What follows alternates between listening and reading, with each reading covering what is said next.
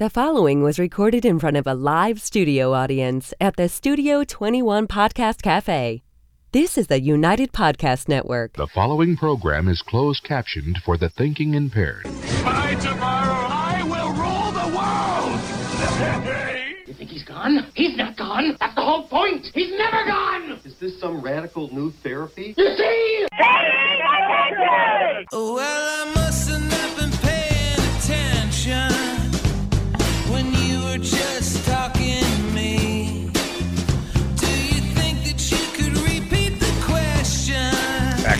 I never get sick of this song. It's very good. There must have been something. Alrighty. all of that nothing that wasn't quite Right? We should just come in and play all Melvin Taylor music all day. I must have made Right? Most people don't know who Melvin Taylor is, and I'm single handedly determined to single handedly make him famous. I, I was listening. I was uh, just a real short story before we start the show. This would be like inside baseball stuff for all the people who follow us. So I was going to UMass Lowell probably like around 19. God, I'm going to show you how old I am. Um, remember, I left high school uh, for 11 years before I went back to college. So it was probably, probably like around 1993 or somewhere around there, 95 and I'm sitting in this tiny little place called the Sugar Shack in Lowell, and Melvin Taylor's music is playing out over the loudspeaker, and I'm the only one in there.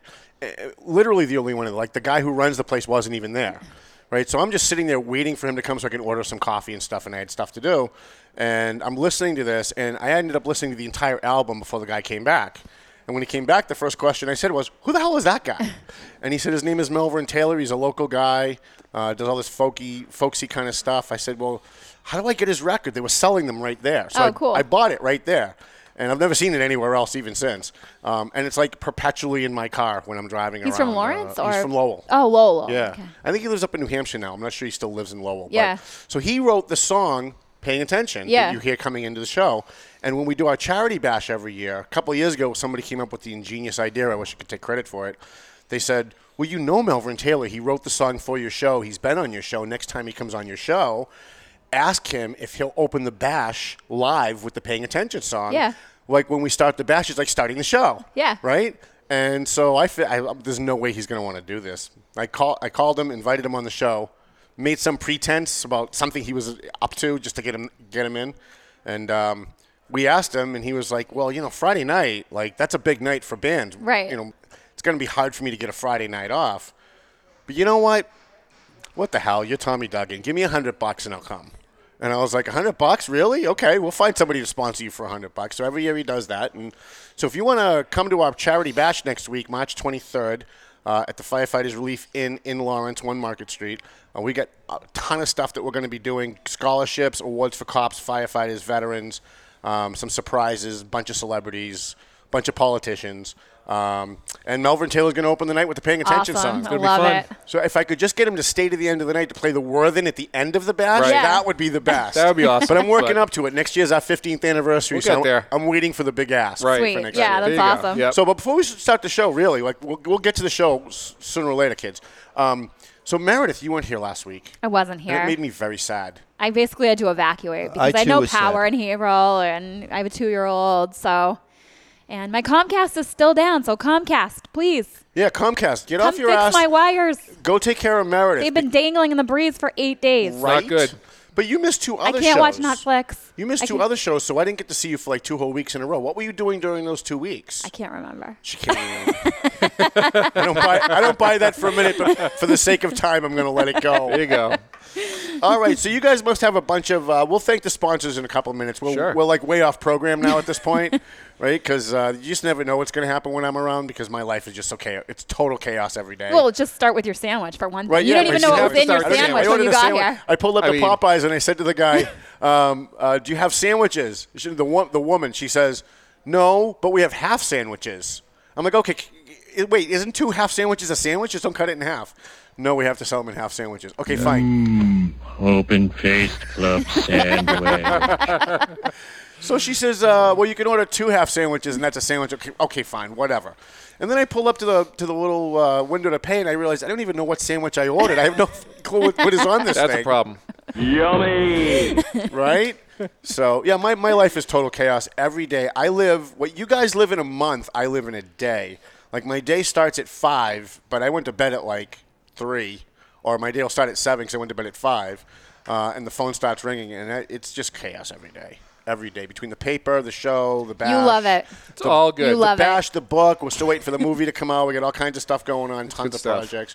But I still want to take time, at least once a week, to come in here, not for my listeners and not for my viewers, but because I get to sit next to Meredith Warren. That's the only reason I come in. Because I'm telling you, two or three more times you don't come in, I'm going to be like, you know what? That show's fun to do, but without Meredith, I have no incentive. I'll do my best. and you know, no offense, Tom, but you know, No, no, I we mean, lo- you know, listen, we love Fred. you know, someone's been here every single week with you so true, far, that's true. but you know, is yeah, That's true. But you know what it is? It's like it's like the prodigal son thing. Like we depend on you being here because you're a dependable guy, mm. right? Yeah. And you're always here. You're like I feel the like there's a anchor. butt coming. No, no, no. You're the anchor. So it's kind of like the prodigal son. Like the you know how you you you always miss the person who's not there. Okay. You know what I'm saying? I guess. Does that sure. make sense? You know right. the story of the prodigal We'll son? go with that. Yes, I do. Okay, Yes. so it's okay. it's just remember Yes. like the, you know the, the good son was like, hey, wait a minute, this guy's been gone for 20 years. What are you doting Yeah, on him yeah, for? yeah. I'm the guy here every day. okay. So All right. she's the prodigal daughter. We'll go with it. And then after I kill you off, she'll be my prodigal wife. I gotta kill you off first, though. See, I And knew there was a able butt coming. I, see, I knew there was a butt coming. This story was not going to my benefit. All right. Anyways, so I by the way, it. you guys are going to be anchoring the bash, right? Yes, we got a that's table right. set there. up for you. Yeah. That's right. Um, I don't know. Have you guys figured out how you're going to go live? No. Like, did you do the logistical stuff on No. that? Because we had a bash meeting last night. Someone asked me, and I went, "I'm sure they figured it out." So yeah, all right. we were just going to ask you. Oh, all That's right. not good. Okay, No, so all it's not right, gonna that's a problem. especially the night of the event. Oh, okay. Uh, all right, so we'll have to coordinate. Maybe we'll have to talk about that. But you it's guys going to be worth listening to. Yeah, It's you're going to have be a event. news desk at the bash. Great. And you're going to be able to interview people. Like the mayor's going to be there, and uh, Jeff Deal will be there. There'll be a whole bunch of political candidates Awesome. and celebrities, and you guys can break in every once in a while and you know give people a, an update. And we're trying to work on getting it on this thread. Yeah, on the paying attention Okay. podcast thread. That'd be great. So that those of those of you who are loyal and listen to us every week, or even watch us on YouTube, all the five people who watch us on YouTube every week. Um, Don't get him started. yeah, please. Not uh, happy about that. but yeah, but we get 10,000 people downloading the show audio, so I'm happy about that. Um, I wish more people were watching though, because we we spent a lot of money and, and time and effort to make this beautiful set. To only have five people watch. But I digress. I'm sure you guys have some news to talk about. Wait, wait. We do. Hi, thank you for the paying attention radio show. Thanks for tuning in. I'm Tom Duggan. We can now start the show. Excellent. All right. Well, Tom, we actually are starting today with some very sad news to report. Um, last night, uh, there was a five-car accident that occurred on Route 495 in Andover, and unfortunately, a local tow truck driver was killed.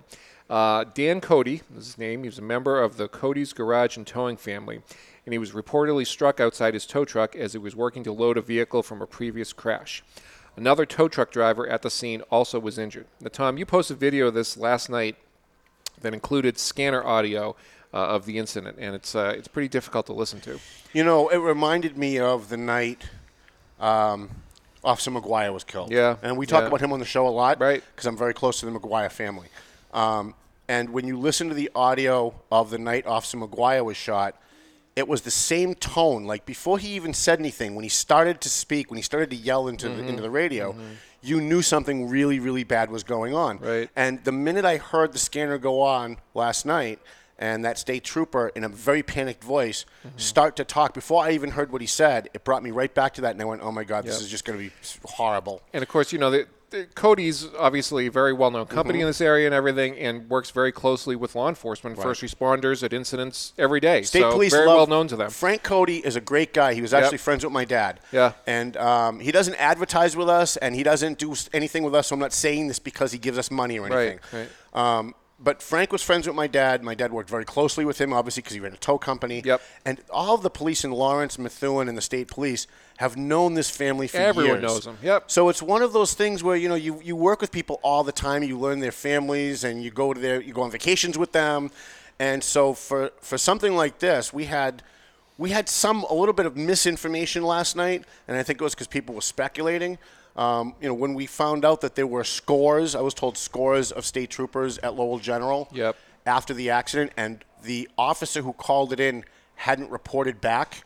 We, I think we all thought that it was probably because the officer was in bad shape. Mm-hmm. And come to find out that they were all there because they love the Cody family so much and they Right. know them so well that it was like one of their own. Right. And and uh, I'm so glad that the that the, uh, the trooper is okay, but boy, I, underneath that underneath that whole worrying about the officer, um, Frank Cody lost a nephew, and the Cody family lost someone that they care about, and something that didn't need to happen, but it's it's the danger of the business. Right. Right. And I think it kind of like I'm friends with Bob, Bobby Sheehan over at Sheehan's Towing. I'm Yep. friends with the Martinos over at Martinos Towing, and it's a dangerous business. And just like police work, they forget how dangerous it is because they just do it every day. Right. Right. And I think this is kind of a shock now through the towing community, if I can Yeah. coin, coin a phrase. Yep. Mm-hmm. Um, that was really tough to listen to. I think we actually have that. We do. 1445, 1184. Five more vehicles have crashed. Starting event. That's not good. 1184 received. You okay? No, he, Good does, officer hurt. he doesn't answer. Tire highway shut down. Same thing, Tire highway, 495 southbound. 539 to be shut down. Received, sir. 982, you all okay out there? You can cut it. So, when you hear something like that, and now I'm driving around Lawrence, right? I know exactly where that is. It's maybe four minutes from where I am. Right. But I also know that because it's a crash and it's on a highway and it's an on ramp, that there's no way I'm going to be able to get close to it. Right. If It was during the day. I could throw my drone up there and we could probably Yep. get. 'cause it's- Right. But it was the middle of the night and it was you know raining and snowing. Um, Has there been any word on the other tow truck he driver? He uh, he's not in good shape. Uh, I'm told he's on life support, but I, I'm not, I don't want to report that Right. because I didn't get it confirmed from somebody in the family. Right. Yeah. Um, but I, his name is Pedro. He's a good guy. Um, I don't know him well. I've seen him out there. Um, it's just a really tough thing for everybody. The one thing we don't know is what really caused this. And I'm waiting Right. for the state police now. It's it's it's hours and hours later. Right. And I'm waiting for the state police to re- to release um, what caused this. Was it a drunk driver? Did the you know did the guy have a heart attack behind the wheel? Like Right. we're all Was it on a ramp? On the ramp? I think it was on the ramp, Okay. right? At least that's what was reported over Yeah. the radio. Um, and he came on. Somebody came on a few minutes after that, and I'm not going to play it because it, it's har- what, what you already heard was harrowing Yeah. enough.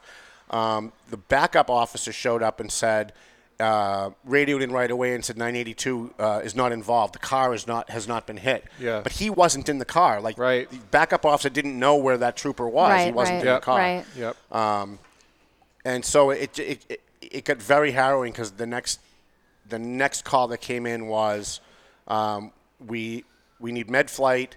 Uh, we have multiple unconscious, and you know the mental images that go on in your head, Right, right? right. Mm-hmm. Mm-hmm. Now imagine your father's a state police officer, Right. or your brother, or your husband, Right. or your boyfriend, right?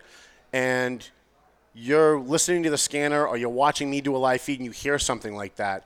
It sends chills through the entire law enforcement community, not Right. just the cops. Right. Yep. The cops' families, people who know them, Right. and then it became my phone blows up because people are now calling me saying, "We need to know who the officer is that didn't that didn't call back in, Right. Right. like in case bad stuff is you know Yeah. in case he doesn't Yeah. make it or whatever." Um, and somebody actually gave me a name of somebody that I know really well, and it, it panicked me for a little while till he checked in with his family. Everybody knew he was okay. He was actually the backup officer. Mm-hmm. Um, very very tough. It's very dangerous out there. This isn't someone that chose to shoot somebody. You know, this isn't like a, a felonious act. At Right, least that yeah. we know Right. of so far. Yeah. Uh, but we don't know what happened or, or how it happened. And so I just want to caution people until we do know what happened. I see a lot of comments on Facebook. You know that driver should be charged with, uh, you know, with murder Mm-hmm. Right. and all And this. you don't know. Let's find out. Maybe Yep. the guy had a heart attack behind the wheel, and that just happens to be where he crashed. Yep. Right. Maybe he was drunk. Let's Right. find out first, and then we'll hang him. Right. Yep. You know? Yep. Well, obviously a really Sad. tragic Not to bum out your news. No, but well, tragic situation. Thoughts and prayers are with everyone involved, and condolences to the Cody family. Yeah. And I, I, I consider myself lucky that I at least could have provided that for you guys. Yeah. That because I was live, because I was I was doing you know what I do in Lawrence, and that came out that our listeners that download the show actually get a chance to hear that. I got to hear the uh, I got to hear, and then then what you move on. But I got to hear the uh, Officer Maguire tapes, and I also got to hear a couple of others, and that's really tough. That's stuff that you don't forget ever. Right. Right. That's the stuff that like you hear in your head, like at the time that you least need to hear it in your Right. head. Right. Right. Officer Maguire actually he got he had three bullets in him, and he radioed in for backup while he was being shot, and he was shooting back while he was calling in for backup. Wow. And the audio of that will make anybody cry. Yeah. Yeah. I mean, it's, it's so tough. And every time every time I see his wife, um, it's it's really tough because looking at her uh, looking at her and knowing a that she lost Jack and the way she lost Jack. But also that she had heard that tape. Right. Right. And it, that's not my that's not my father. That's not my husband. That's not my you know that's not my wife. That's not anything Yeah. to me. I didn't know the Maguires before that happened. I can't even imagine. Yeah. It makes you remember these are real things happening out there. It's not a movie. It's, Right. You know, it's Yeah. it's real stuff and just unbelievable Yeah. I do a lot of work with police officers whose families have been killed or debilitated. Um, stuff like this, even though it wasn't, even though everyone was relieved that it wasn't their husband, their hu- you know, Yeah. the, the, it, it, it still psychologically affects you, even when it's not. You know, even when it turns out that it's not your loved one, that anguish that you went through, there- there's there's pain there, and it doesn't go away just because you find out that he was okay. Right. You know that it makes the danger of what they do every day even more real. I can't even imagine if, um, you know, you're married to a firefighter. Every time they're in Lawrence, they go into a three-alarm fire and they're Right. calling eight to ten other communities Like into every fighting. night, yeah. And you know he's in there. Yeah. Right. It's it's tough. It's very Yeah. tough. Yep. So when we do our bash next week, when we do our charity event, um, we're going to honor three hero police officers. Mm-hmm. We were hoping to honor a Massachusetts state trooper uh, who had to shoot someone earlier last year, um, and we couldn't get. We couldn't get the state police to cooperate with us because of all the management issues that are Right. going on there, Right. and nobody knew who to get it approved by. So I think we're going to hold that, and we're going to give them that award for our 15th next year. But we've got other three other police officers that have done some really amazing things and have suffered greatly physically for it, and we're going to give them some awards on uh, a week from Friday. Nice. So, all right, that's the end. That's the end of the show now, right? We've bummed everybody out. Everybody's crying. So the Valley Patriot is out this week with a damning video from inside a crumbling park, public parking garage in Lawrence. Really? Yeah. They're pretty good. That Valley Patriot. They are.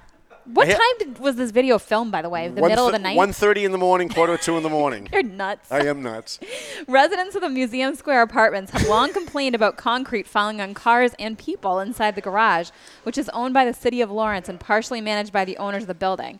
The Valley Patriot video shows chained up emergency exits, crumbling concrete falling from overhead beams on every floor of the garage, water pouring out of overhead beams, exposed electrical wiring that's a bad mix. Not good. Not good. emergency exit signs that are not lit, holes in the ground, and a 10 foot hole in the roof of the structure that was so dangerous the police had to use barriers to cordon it off because cars actually are parking on the top level of the garage. Lawrence Mayor Dan Rivera told the Valley Patriot the situation is, quote, complicated and cited struggles between the city and the building owner over repair costs. Rivera says he and the city council have allocated 100000 in capital in his capital improvement plan to begin repairs to the garage. Meanwhile, City Councilor Giovanni Rodriguez says he believes City Council should ask State Auditor Suzanne Bump to conduct an audit of the money that Boston Land Company is making on the garage. Rivera says he would support that audit. So, what's is it going to take a tragedy for something get fixed there? Yeah, probably. Um, I talked to Dan Rivera on this. Um, how this story came about is I'm in my office. I had to go out anyway. It was like quarter of two in the morning, 1.30 in the morning. And I got in a text from somebody that asked me to, that was sick and asked me, a friend that said, can you bring me some Tylenol? Fine. So I'm up anyway, right? Because I'm up all night. Uh, I never sleep. Uh, I'm like Batman, right? I'm in my office at like 3:30 in the morning, and I, I'm calling people on the phone because I'm, I forget what time it is sometimes because all my days go together. So, anyways, um, uh, I'm just getting ready to walk out the door, and my phone rings, and I'm like, "Who the fuck is calling me at quarter of two in the morning? Like, they know I'm up, but why are you calling me? It's two in the morning." Uh, it was Mike Thibodeau, one of the residents of um, Museum Square, who's my security detail. Right. Right. Yep. And he called me, and he's screaming into the phone, "They won't let me park my car here. I pay rent, and I pay for a spot." And it's bad enough this place is falling apart, but now it's four hours before a major snowstorm, and they're not letting me in. Yep. I said, listen, I'm on, I'm on my way out the door right now. I've been getting complaints about that place forever. Let's see what let's see if we can't scare these guys into doing Were what they're in your supposed to jammies? do. No, no, no. I was all dressed up. I was ready to He had his. Batman under Yeah, that's on. right. Yeah. with the feet, right? So um, I always want I always wanted fire truck on uh, uh, pajamas, but I can never find the pattern. Every every girlfriend I've ever had I, for Christmas, they always ask what I want. I go, okay, here's an impossible task. No girlfriend's been able to do this, and I've had a lot of them. I want fire truck pajamas that'll fit me. And they've gone like Jo-Ann Fabrics everywhere they could to try and find so they could make them themselves, and never never works. You know how we always say I have no opinion? I have no opinion on the subject, Tom. None whatsoever. This isn't okay? even really a show today. We're just kind of chatting today. So where were we, anyways? Before The I From garage. Museum Square. We were in there Oh, at so, 1.30. yeah, 2 a.m. Batman went on the streets. So I go I go live as soon as I pull out of my office. I, I, I go live. Yep. And I'm thinking, okay, I got to get to Bambi Eyes and I got to get her her her Tylenol, Right. Everybody has a nickname because nobody wants to have their real name on the show. Right. So uh, we call this girl Bambi Eyes. She's very cute. Um, and I had to get her her Tylenol, but I'm like, before I get there, I gotta go see Mike. Oh, I might as well go live. So I went live all the way the drive to there, and then I pull up. And I take my phone and I go out and I start screaming at the guy. If you go watch it, watch the, watch the video. It's almost funny. And I'm screaming at the guy. What do you mean you're not letting people park here who actually pay for something? That's called theft. And I turned to Mike, who was standing there. And I said, "Call 911. That's theft. If you pay for a car." And you give them the money and they don't give you the car, that's theft. Call 911. I want the cop. Plus, I, I was listening to the scanner. The cops weren't doing anything anyway, so I knew like five cruisers would show up. And he's like, fine, I'm going to call 911. And before he could finish dialing, the guy that worked there went, okay, you can park your car there. I was like, oh, are you kidding me? Are you kidding? It's like, you can't even make it up. So he goes to park his car and he comes down and he said, "You know what, Tom? While you're here and while you're alive, let's take a tour of the building." Mm-hmm. And that's when I actually it went from being funny to being scary Yeah. because Right. after a while I was afraid of being in the building. Yeah. At one point he's like, "Hey, we'll take the elevator up to the top floor." I'm like, "I don't want to go the elevator in this Right. building." He looked at the stairs and the stairs are all crumbling. He goes, "Well, you want to take the stairs?" Oh, wow. I'm like, I, you know, pick your poison. Right. So I got in the elevator. The only thing in this building that was up to code and what it was supposed to be was the goddamn elevator. right? The elevator certificate expires like in three more months, so it was actually current. Every nothing else was current in the in the Mm-hmm. Wow. entire building. And while we're walking around, like little pieces of concrete are like falling on us, like literally like in a movie. And we've got it all on video, which is even better because I could tell this story the way I just did, and those who are listening could doubt what I'm saying. But then when you go and you watch the video, it's actually worse than the way I'm describing it. Yeah. That's you know. pathetic. So I talked to Dan Rivera. He says, um, you know, it's a it's a bad contract. There's this in perpetuity in the contract that we can't get out of. It was signed in 1988. It's got no end date, and we've been fighting with these people forever. Uh, the city has allocated $100,000 to start getting some repairs done, and within the next year, we're going to try and free up some more money to do it. So the translation of that is not because it's Dan Rivera, but because he's a politician. and We know how they talk, Right. right? The politician to English translation is if the press keeps writing about this, Right. we'll keep funding fixing Right, up fixing right. up the Right, building. yep. And the minute people aren't talking about it anymore, that money is going to go to something else that's more important. Right. And let's face it, he made at least one good point. The parking garage is not the biggest problem in Lawrence. You know Until what I mean? piece concrete kills somebody. right? True. I mean, but you got fentanyl labs Yeah, and you it's got you know kids shooting Yeah. each other, Yeah. and so I mean he's right. There's other things to fund, but this is an immediate danger, Right. and when something's an immediate danger, you fix it immediately. That's Right. just my position Yeah. anyway. So, but I'm going to stay on Dan, and I'm going to make sure that it, it gets done because three people who work for me live in that building and Yep. park their car in that garage. Right. Yep. So I'm going to keep hearing about it at every meeting that I have, every editorial board meeting, every Right. dash committee Right. meeting. Right. And when I have to hear about it, Dan's going to have to hear about it. There you about go. it. That's how things That's get how done. Yep. That's how government works. That's you have to know It's someone true. who knows Squeaky somebody wheel. that can cause somebody trouble Right. if they Right. don't do the right thing. Right. There you go. And if he does the right thing, I'll be the guy that writes the story that makes them the hero that he's the guy that fixes it. Exactly. Right. You know what I mean? So I usually call these politicians and I give them kind of like an ultimatum, and it sounds like blackmail, but it's really not, right? Will he be at the bash? He will be at the bash. Oh, There great. Yeah, he said he was going to boycott us, but he's coming. Okay. Um, Do you have to be nice to him? no. No. Okay. Okay. No, that was not in the contract. okay. Good. Uh, I got ADD. I forgot where we were. Uh, Well, probably on to our next news probably story next at this story. point. Okay, let's do that. All right, Let's so Tom, that. last week on the Paying Attention podcast, Yes. we talked about these uh, walkouts that were planned nationwide by students to protest gun violence Right. across the country. And uh, interesting update to that. So, obviously, Merrimack Valley this week, we had a big snowstorm, and a lot of those protests uh, were hampered or canceled because of the weather. Now, it's being reported that some of those students actually traveled to Boston instead of just marching out of school, that they traveled to Boston instead to march on the Massachusetts State House. Now, what's interesting about all this is that these walkouts are reportedly being organized by Empower, which is the youth wing of the Women's March that happened in Washington, D.C. last year. There were 3,000 marches that were planned nationwide in elementary, middle, and high schools. It's kind of an interesting update that these weren't always sort of organic, just mm-hmm. happen on their own, students coming together, that sort of thing. That there was actually an organized effort mm-hmm. behind this nationwide. So does that change your opinion about these at all? No, I, I- look, I, it's very clear what's happening here. I don't know why people are pretending that it's not. You have grown-ups who have put ideas into kids' heads. All of these teachers and all these public schools have glorified the 60s and Right. the protest movement, and they all are, by the way, also haters of Donald Trump. They hate the NRA, and I saw kids who were in high school who don't even understand the Constitution marching and yelling, "Hey, uh, hey, uh, hey, hey, NRA, how many people did you kill today? Well, guess what? Planned Parenthood kills people. The NRA doesn't kill anybody. Okay, the NRA doesn't do anything, right? They don't sell guns, they don't own guns. They're an organization that advocates for the Constitution. And if these kids had teachers who taught them the Constitution, none of this would be taking place. So what we have is grown-ups manipulating young people for a political reason and political organizations taking advantage of that reason Right. Right. and getting these kids to go out and CNN reports on it as if this is all just organic. Right. These kids all came up with the idea on their own. They're just getting involved. Right. They're so brave. Yeah, it's real brave to walk out of school and not have to do any work. That's brave. Mm-hmm. Yeah. Mm-hmm. Yeah, sure. I don't know. We, Yeah. we got to find out what Maddie thinks of all this, but she's not here. Yeah, that would be interesting. Mm-hmm.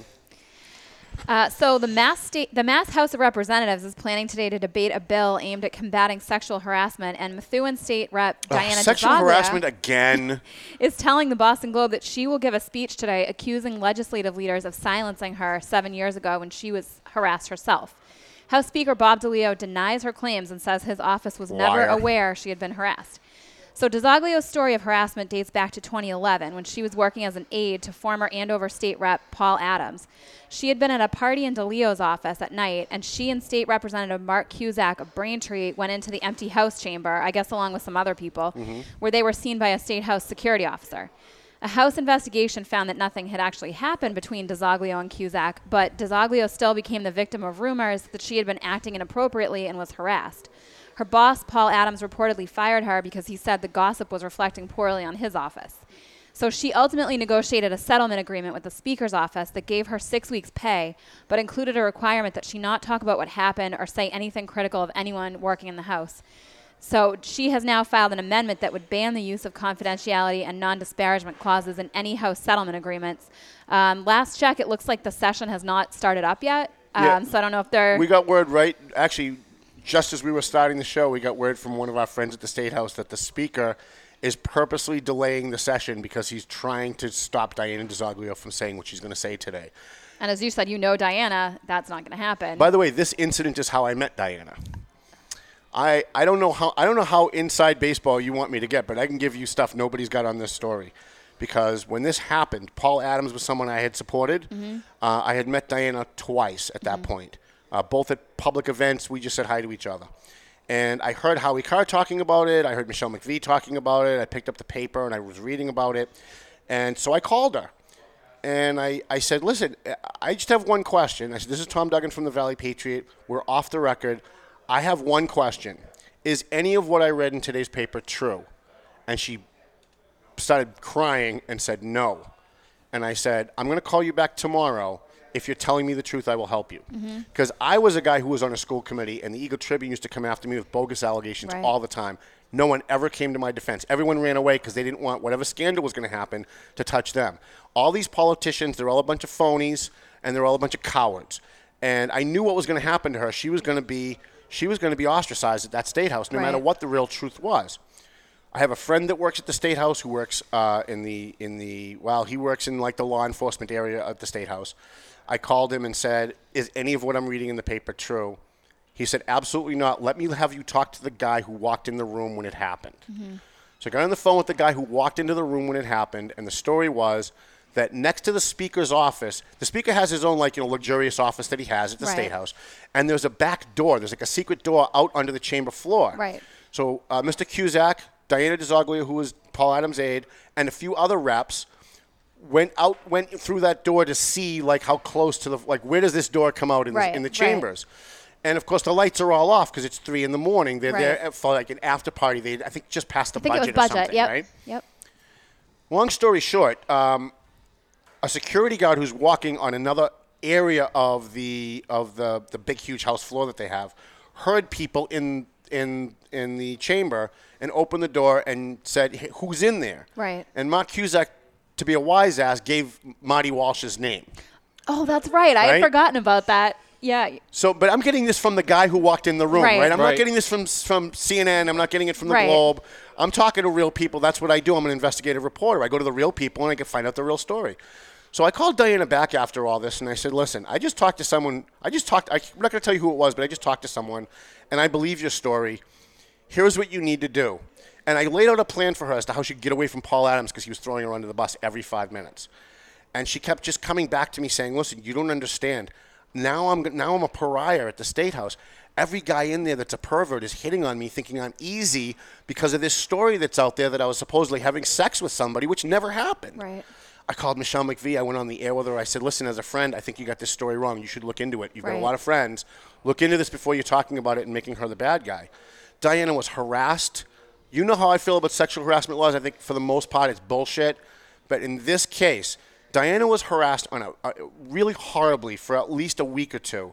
Paul Adams, by the way, I hope she saved all of those texts, was such a fucking coward that he fired her in a text message. And he fired her because it was making his office look bad because he's a Mormon. And when he runs for office, he runs as a religious guy, as a religious family man. So he was getting crap from people on the right saying, You have this whore working for you. I just read the Globe.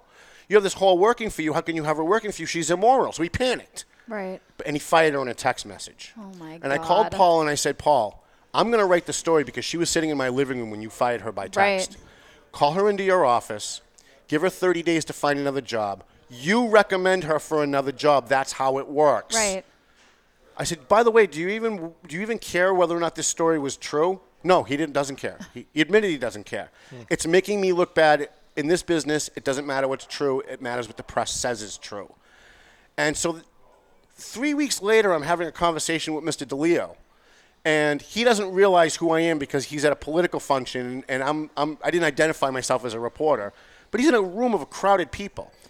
There's nine other people standing close enough to us that they can hear the conversation.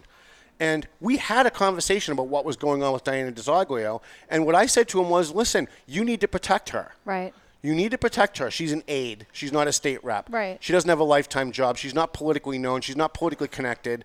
You, you have an obligation to protect her. And he said, oh, what are you, her boyfriend? that was his answer. Are you her boyfriend? Was his answer. So that gives you kind of an idea Right. of what of, the shit that she had to deal as a, as a as an aide to a state representative. Well, you know what she did? She went out and she she left. She got fired. She went into the private sector for a little while. She looked at the political landscape and she finally got pissed off at it and said, you know, I'm going to run for state rep and I'm going to change the culture on Beacon Hill. Mm-hmm. And if that means I have to stand alone, if that means I have to stand against leadership, that's what I'm going to do. And she's on this show a lot. We write about her a lot. It's not just because she's my friend. She's my friend because she's ethical. Mm-hmm. She's my friend because she's doing the right thing. And we don't always agree. But you look at what she's doing with this story. She's going to single. If if the speaker tries to deny today what actually happened, what I know happened, what she knows happened, and what he knows happened, if he tries to deny it, Diana saved the confidentiality agreement that he made her sign. Yep. That he's now denying doesn't exist. She saved it. Right. She's got it. I've seen it. Yep. So this is not an issue that's going to go away by delaying a House session. Right. This is something that's that's that's going to I think maybe could even go national. Well, I don't know if people who are outside the state house understand what a big deal it is to go up against the speaker. It's- it's Because the speaker basically decides where your Controls office is, how much money you're getting for your district. I mean, I wouldn't there's be not many reps that would do what she's doing. I wouldn't be surprised if Diana decides to walk away from this position. Yep. Because of because of the fact that you've got men in power. This is Tom Duggan speaking now, right? So take I mean, pay attention because usually I'm on the other side of this. You've got men in power who like the fact that they can prey on young women who are the most beautiful women in the world get hired to work at the state house. You walk those halls and you know how every one of those girls got their job because they're good looking. Period. There's no ugly fat women walking around the state house as an aide to a state rep unless the state rep is a woman. Right? Or a chubby chaser. Oh, perhaps? all right, like a guy like me, I'm a chubby chaser, and I admit it. I admit my faults. I don't even think it's a fault. I think it's awesome. Um, this is. I think this is going to be a big issue, and it really pisses me off when people in power think that they can take advantage of people by virtue of who they are. Right. I go out of my way because of who I am. I'm, I'm considered, at least in the Lawrence, you're like this local, not celebrity, but n- locally, local no- no- notoriety. Yeah. Like everybody knows who I am because I have a Yeah. paper and a show and all Right. that stuff. And I go out of my way to try not to take advantage of that. I have never once said to a cop who pulled me over, "Do you know who my father was?" Right. Ever. And I've had cops say to me, "Listen, I knew your dad. I'm going to let you. go. I was going to write you a ticket. I tell them to write me the ticket. And I pay the ticket. Mm-hmm. And I've never once contested a ticket. Oh no, that's not true. I contested one because I didn't deserve it. But I've never, for any other reason, contested a ticket. Mm-hmm. And when I see these guys on Beacon Hill and they're preying on people who are vulnerable while they're out there preaching to the rest of Right. us about the fucking Me Too movement and, uh, and all this other political theater that they put on about how they care about women, it makes me sick. It almost makes me think Elizabeth Warren might have a point on a couple of things. right? Yeah. Only because I've seen it myself. Like Right. if we were just dealing with this as a news story I wasn't connected to, I would totally be on the other side of this story. Totally. Right. I'd be like, well, Diana just, oh, you get sexually harassed. Boo hoo. Right. Move on with your career. Why are you talking about this? Right. But because I know what happened, because I was there, Right. Um, and I, I mean, I wasn't there in the status when it happened, but I was, I was involved in that issue. Um, it sickens me that she has to go to this length. Mm-hmm. You would think these guys would have shut up mm-hmm. and said, "Yes, you know what, Diana, you're right. We should change that policy. Everybody votes yes, and none of this would have come out." Right. Well, I look forward to hearing the audio from this, and maybe we can That's have gonna, it next it's gonna week. be great. That's Yeah. gonna be great. Yep. Go, Diana. She'll be at the bash. She'll be. She comes every year. We always we gave her the First Amendment award last She year. sang one year. She did. She, She sang a couple. Yep. Of Sing happy. That's right. She's pretty good too. We gave her the First Amendment award last year for this very reason. Yeah. Right. Because she's willing to stand up to her own party. Right. Well, Bash is going to be quite something. That's coming up March 23rd, right? It is March 23rd, a week from tomorrow, and Okay. uh, depending on- Preparations well underway. Um, we have a. It's a, Phil DeCollegiero came on the show a couple weeks ago and Yep. said it's not really the Valley Patriot Bash anymore. Right. He said it's really the Brenda and Maria Bash because they're the ones that do all the work now. There you go. All right, and Tom, all right. he goes and Tom just crashes it and takes all the credit the last minute. And eat sushi up at the front. Right, right. Well, I used to have someone who brought me sushi because I can't eat what we get. Oh. Salvatore's donates the food, right? But I can't eat any of it because of my oh, diet. Oh, okay. But sushi is one of the things that I can eat, Yeah. and I love it anyway. I have a question about your diet. How Yeah, right. does that Popeye's chicken fit into your diet? Well, it's, okay. only, it's a half a sandwich, so that fits in. If it was a whole sandwich, he'd be a terrible having a problem. Yummy. yeah, very good. Yeah, but I can't eat like sauce, and there's certain things I can't eat, and that's you know what, what uh, Salvatore's is donating the food that night. Salvatore's and Lawrence. Um, so I used to have a designated person to bring me my sushi, and it was usually like you know the program starts at seven. Bring it like around seven thirty. Because that's going to be the first time I'm going to have a chance to sit down at my at my seat up on stage, and then I can actually kind of eat while people are making fun of me or doing whatever they're doing. And this year, the Bash Committee insists that I get my own sushi. Like they, Ah. every time I get someone to agree to do it, they call him up and go, "No, don't do it. Make him do it himself." Because we're doing all the work this year. He doesn't have to come in early at like five o'clock. You should have that Right. awesome woman who owns Anaka come down to the bash. We tried. That would be so fantastic. We tried. She won't do it? No, she won't do it. Well, first, because she doesn't understand what I'm asking her half the time. Because her English, her English is good when she's speaking it, but her understanding is not really as good as as you might think. Uh, we asked her to borrow a chair one day, and it was like 20 minutes to explain what we were really asking. So, uh, but we did ask her one year. I'm not sure she understood what we were asking her, but I think she said no. So I, I, I didn't want to push it because I guess I don't blame her. Right? Yeah. like, why would she want to put up with me? So obviously, Bash is for a very good cause, supports some very, you know, worthwhile, needy people in the Lawrence area, and all of that is supported by a number of sponsors. Yes. Right? Is it too late to sponsor the Bash, or is there still time? It's not too late to sponsor the bash. We Okay, have, so what do people do if they want to sponsor? all right, so you can go on Eventbrite.com and you Right. can and you can uh, be a sponsor that way by plugging in. this little thing for sponsors or donations. Yep. You can mail a check to us at the Valley Patriot Okay. at 75 Main Street in North Andover, Massachusetts, um, of any amount that you like. Um, you can also use PayPal. Uh, Okay. Our PayPal is at Valley Patriot. Yep. Um, and if you want to just come over to me when I'm walking around the streets of Lawrence and just hand me cash, that's okay too. There you go. Always take care. I've had right? people do Yeah. that. I've had people, Really? hey, wait, you're Tom Duggan, and I go, yeah, and they're like, and I, I don't even know where that's going to go after I say yeah, because I'm in Lawrence too, because you know half the Uh-huh. People hate me, half the people love me, Yeah. and then it's like, do you have any tickets on you? I've been following you on Facebook. I want to come to your thing. Yep. And then like hand me forty dollars cash. I give them a check. I give them a, a, a ticket. So uh, you can do there's different sponsor levels. You can do 250, 350, 500 dollar gold sponsor, and for the thousand and two thousand, if somebody wants to write a check directly to the student, we're giving scholarships out that night. Right. So if someone wants to write it. Uh, and, and you want to give $1,000 or $2,000 and you want it to go for the scholarships, you can write your check out to the Lawrence High School Alumni Association. They're a 501c3. We're not. We Yep. get no tax breaks for what we're doing Right. at all. Yep. But we work with Lawrence High alumni. So if you want a tax break and you want to give a big check, um, make your check out to the Lawrence High School Alumni Association, and in the subject box in the bottom, put Valley Patriot Bash. And we will have you at the bash come up and hand the check to the kid, That's awesome. and Awesome. take That's pretty your, great. and take your picture and put it in the newspaper. and great. and so if you have a business, we'll promote your business. We'll give you uh, ads in the program. We'll give you free ads in the Valley Patriot. We're going to talk about some people who sponsored later on on Yep. the show. Um, this is really it's a good night for us to give back because quite frankly, I didn't think we'd make 14 months of publishing the Valley Patriot, much Mm-hmm. less 14 years. And I don't know that we're going to be here for a 15th because every year we think things are good, and then you never know what's going to happen. Right. And, so uh, I don't know. We have um, a ton of great sponsors. I didn't bring up the list, but we'll do it when we come back from the first break. Um, I'm looking forward to seeing you guys there. We've got Johnny Joyce, the comedian. Excellent. He's going to be there. He's excellent. Boston's best. He's got the Boston's Best Award for comedians, which is one of the reasons that we wanted him. We also told him to go through the Valley Patriot. Um, you've seen John Mallory's gig, right? Yeah. Right. He's come.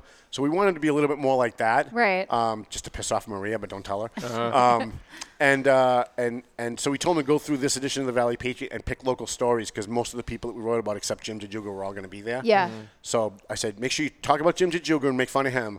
But everybody else that we've written about this month is actually going to be at the event, so Nice. you, you can pick on them. Great. And then at the very, I'm gonna I'm gonna let something out because I know she's not watching. Right? What time is it? Yeah, she's still in school. Um, so one of the things we're gonna do, and we're gonna do a couple of things like this during the night, but just to give you a preview of what you're gonna miss if you don't come to this event.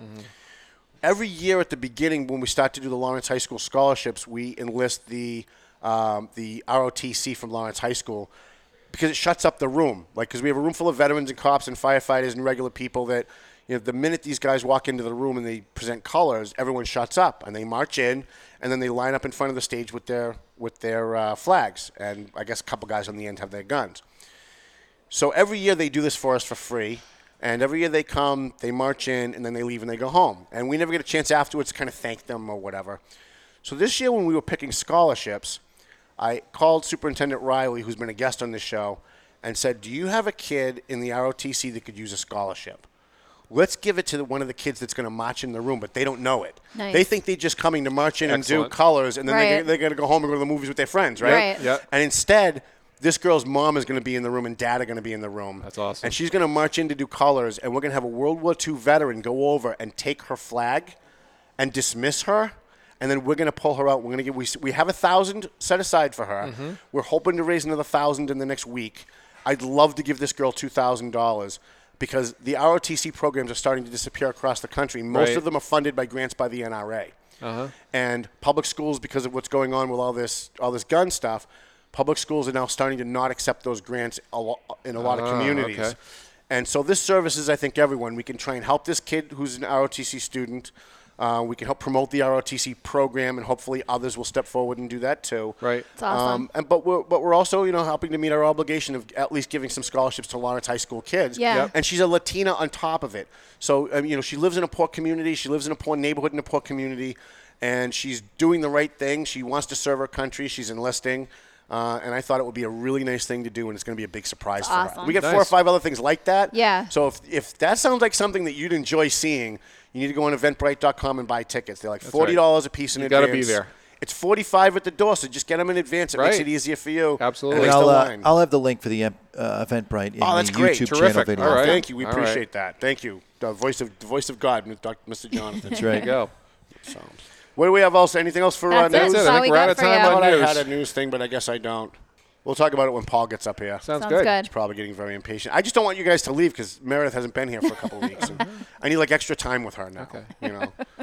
So, thank you guys for coming. I Thank appreciate you. it. Now, Thank you. tell everybody what you guys do and why you are Your here. turn. No, You've it's been your here. turn. You Uh, it. well, we are here. Well, first of all, Well, I we're eat here my to half support Tom sandwich. Duggan. Oh, all right.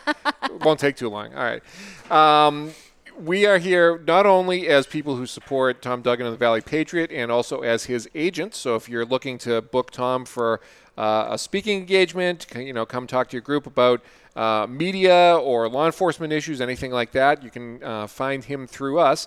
Um, but we also have our own public relations agency uh, specializing in communication and marketing for small businesses as well as political candidates throughout the Merrimack Valley, really throughout Massachusetts. And we also have our own real estate brokerage called Lyric Properties.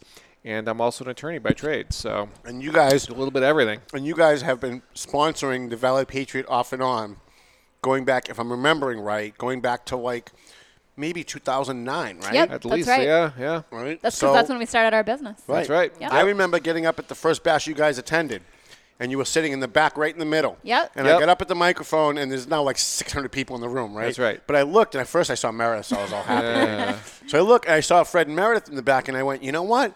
Fred and Meredith came. F- Meredith used to work for the Eagle Tribune, right? Fred used to work for a state rep that I didn't really get along all that well with, and I'm like, you know what? And they came and they supported us. That's right. that's that's how I feel like. And when I get to the microphone, and I see certain people in the room. I go, you know what? We're doing a good thing here. This is awesome. Absolutely. Happy to do it. Absolutely. It's the only thing I- I've heard Fred have an opinion about. Right, right. One opinion. It's one That's it. You're fired. Oh. I told you. we I were gonna- know, see, said- what'd I told tell you. you? I told you we were going to push right. you. Yes. Said we're going The to push first him. time we have an opinion, it's about you. Right. It's a good opinion, and now I get fired. All right, doesn't matter what the opinion is. Wow. All right, we're going to give you one more chance because you're her ride. So, Okay. All right. All right. Thank you. all right, guys, thank you so much. Thank you. Hopefully, Thanks, we're going to see next week. I think we're going to do a bash preview show. Awesome. That should be Jeff fun. Jeff Deal's going to be here. I, th- I think we're still on with Jeff Deal. Um, and then you might want to stick around. I was hoping you would talk about Jeff Deal during the news because I have a Jeff Deal kind of story. So if you guys want to hang around, don't like don't run away right right after the uh, break. The news continues. Yeah, we got some good stuff about Frank Licata, the guy that works Oh, for Shiva yeah, Ayyadurai. yep. Wow, wait till you guys find out what this clown did. wow. And it may end up being a really, really big story because I saved all the text messages. Uh-huh. And this guy's running a United States Senate campaign. Oh, wow. Wow. I may actually give it to Tucker Carlson. no, I'm seriously thinking about doing that because Tucker's had Shiva on his show, and I just want to show him what kind of a guy he's dealing Yeah. with, you know? So, all right. Hey, listen, that's the music. That means Mr. Jonathan wants us to take a quick break. Paul Morano, my co host, will be here to disagree with everything I say from this point forward in the show. Thank you for uh, listening to the Paying Attention podcast. Back after this.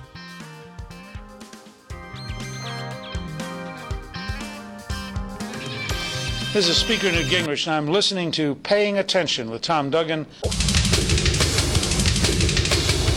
He carried a gun for good to protect the rest of us. You carried a gun because you were a street terrorist, and that's what you are. It is incumbent upon the court to impose the sentence of death. That is all. Take him away. This is the Paying Attention radio program.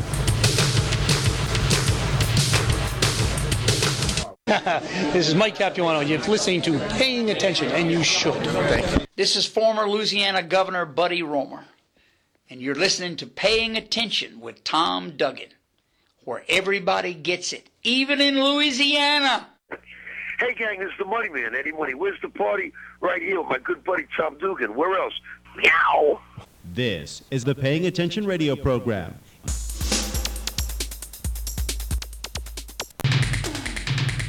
Give me one specific example of what I have done that has been against the Hispanic people that is racist. All the time, the convenience to the Latin American people, you say no. This is the Paying Attention radio program. Attention cigar smokers. Looking for cigars? Look no further than Two Guys Smoke Shop. It's never a gamble at Two Guys Smoke Shop with three locations in tax free New Hampshire and over a million cigars on hand. We don't play around. Two guys rock. Two guys rock. With a billion choices in Stogie heaven. Christopher Columbus rolled those leaves. Rudyard Kipling gave Maggie the heave. King and Seven named his stogies. Did it all for a taste of Havana. Two guys rock with a million choices in Stogie heaven. So come enjoy a great cigar at Two Guys Smoke Shop. This is Haverhill Mayor Jim Fiorentini, and you're listening to Paying Attention Radio. Um, well, this is Valley Patriots puppy girl Kate Whitney, and you are listening to Paying Attention with Tom Duggan. and Tom Duggan's really sexy. There you go. Wow. That's it. That's the end of the show. You can't top that. Puppy girl Kate Whitney, she's going to be. She didn't mean it. I don't. Who cares if she means it? She said it. This is Lola Mia Rita Mercier. So you raise the devil, don't you? I do. I like people like that. Do you really? Yeah, I do that too sometimes. Yeah. Thank you. I love your show. Thank you very we- much. And can I tell you, I am paying attention. This is Mitt Romney. Uh, this is Robert Reich. This is State Auditor Joe DeNucci. This is Warren Tolman. This is Steve Grossman. And you're listening. You're listening. You're listening to the Paying Attention radio program. Paying attention.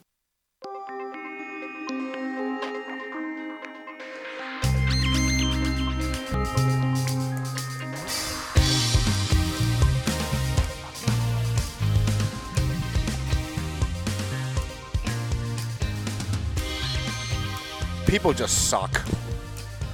I'm telling you, Paul. I don't know how. I You're don't know how. me. Paul, I don't know how you have such a, a, positive outlook on uh, humanity. Hey, Rich.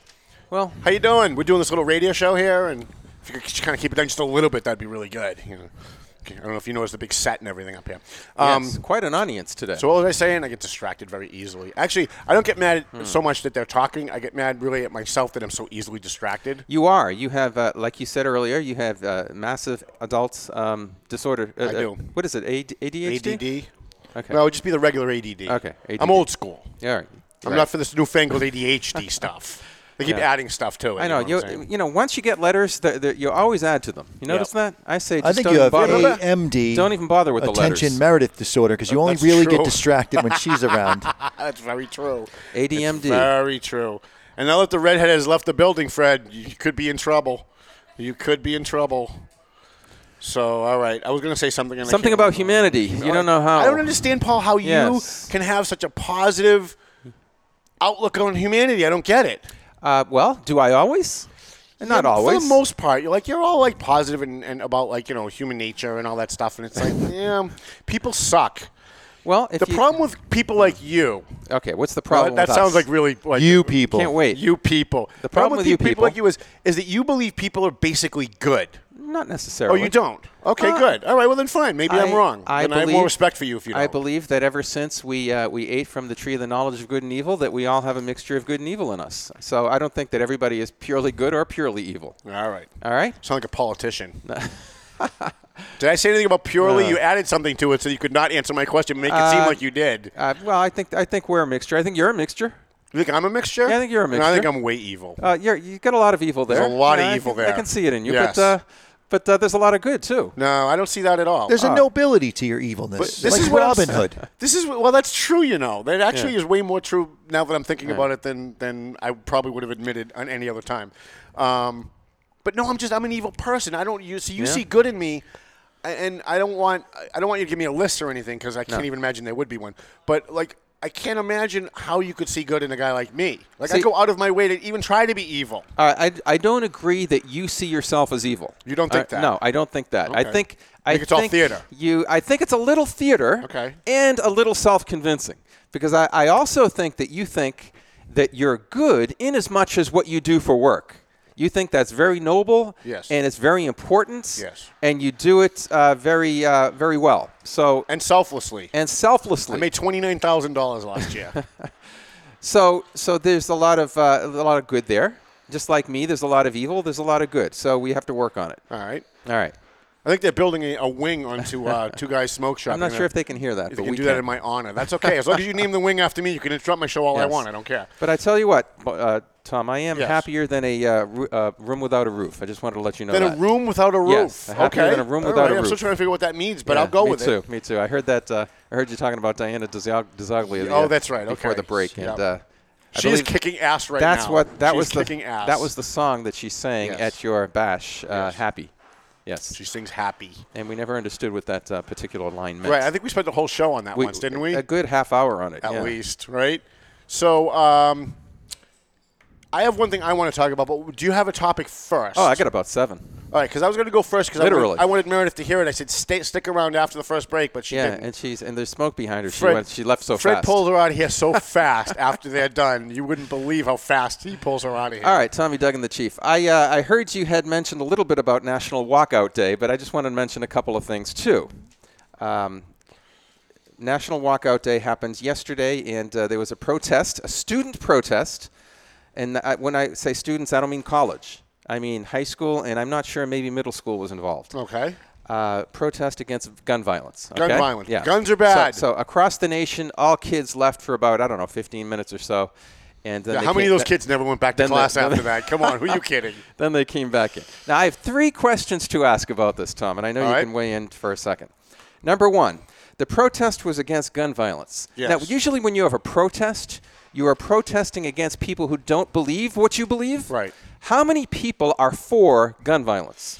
Uh, I am. You're for gun violence. But I'm probably the only guy. I'm probably the only guy for gun violence. I, no, you're for you're for defense. You're not Right. for gun Well, violence. it's so violent, though. If someone comes at me and they try and shoot me, I'm going to shoot them first, and that's going to be pretty Yeah. violent. Right. Um, and I think what we, we, we oversimplify the concepts that we teach kids, especially in public schools, so they'll be easier to manipulate to the grown-ups' political opinions. Mm. And so, you know, they say these meaningless things like, I'm against gun violence. You're right. Who's, who's for gun violence? Right. I mean, if you think about it, we should all be for gun violence in, in one way, which is for self-defense.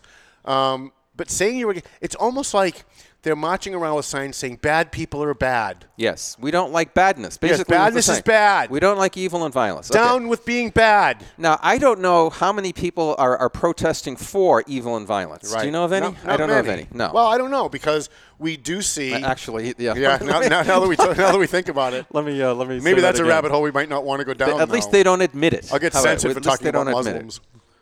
Zuckerberg will pull my Facebook account down. It's 'cause I'll be talking about Muslims. Funny, you, you you went to Muslims, I went to abortion, but. Uh, Mm.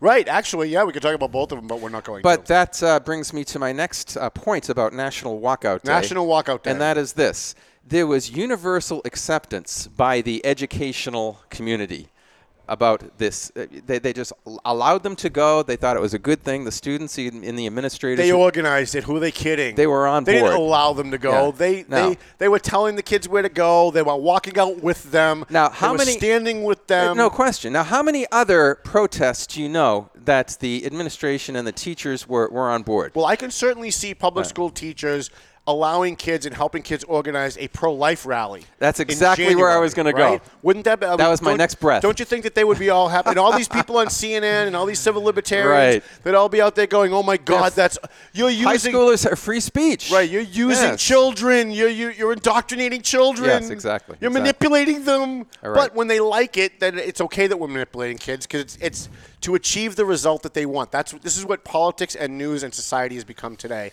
It's we can make any argument that we want, even though it's completely contradictory to every other argument that we make, because it's going to achieve the end that we want. Period. Mhm. And that's it. That's Yeah. it. That's the the I mean- ends justify the means when it Watch comes to Tucker. Carlson on any night, and you're going to see someone who comes on who is a complete hypocrite. Uh, and you can pick any number of topics. You can pick whether it's the immigration policy in California, whether it's the gun policy. Hmm. Um, they come on and they're complete hypocrites about it. And when he calls them on it, all they do is they go back to talking points. They just start Yes. trying to run out the clock and talking over him so they can get out of the segment. Tucker does on a national level, um, I think what, what you and I try to do on a local level. Here's We- what's we funny tr- about we that. try to expose the insanity. I almost brought the video in, but I thought it would be too self-serving. We did a show last week. If you watched the show last week, every single thing we said on that show last week, Tucker talked about last night in the way Mm. that we. It's, I'm almost convinced he, he listens to the show It'd be he crazy actually- not to. Because he actually said to the guy what what I said three shows ago. Jonathan was here. Uh, He he had a guy on saying Mm. that we should get rid of guns. He said, well, "Wait a minute, I'm reading your tweets. You say all police officers are racists." So you want only the racist cops to have guns? How does that work? And I'm like, wait a minute. I asked that. I asked that question three weeks ago You on my show. it. You did. So I almost I actually have it on DVR. Maybe I'll Mm. bring it in next week. Everything that we've talked about in the last three weeks, he's actually talking about it, and he's probably not listening to my show. Yeah. But because we kind of think alike, that it's not really about what CNN is telling you it's about. You have to take a thirty thousand foot view and see how that fits into everything else they say. You know, the legislature in Massachusetts, the Democrats, they're all with this Black Lives Matter, cops are evil. Then they pass a new law that allows the state troopers and the cops to pull you over because they claim you were texting and driving. Well, if all the cops are racist thugs that are pulling over black people for being black, you just gave them one more tool to do that. So it hmm. just goes to show that they don't even really believe their own friggin' rhetoric. They don't. What does it look like for a teacher that takes a stand against the walkout? Right. Is my other question. Right. Are they fired immediately, or do they wait They a couple don't. of weeks? No, they turn the kids on them. It's all about mob rule. I don't think The that kids, there the kids will harass that any. guy and treat him like crap until he quits. Probably. They'll call him a killer. Third, uh, third point about this, and it's not about the day particularly, but uh, there was a student protest yesterday at the Capitol, a rally, Um, and uh, one of his lines, it's all over the news right now. The adults have failed us. Whose line? Uh, with the student. Oh, One- student, of, a okay. high school student got up there, just like uh, Martin Luther King did, and you know, in the, in the and he says, uh, "The adults have failed us. This is in our hands now." now, let me let me ask you this. So far, the the um, slippery slope of insanity has included a radical women's uh, rights movement, a radical um, uh, Black Lives Matter movement, uh, a radical animal rights movement. There have been so many movements for people's rights and and things rights or Right. uh, uh, animals' rights. Do you think this is next? Children's rights. God, I hope not. You- this I, I don't know what what else is next. A- after children's rights, I think there'll be probably a, a- vegetable rights movement. Listen, none of the laws that we have about children in this country make any sense at all when you look at when you compare them to each other.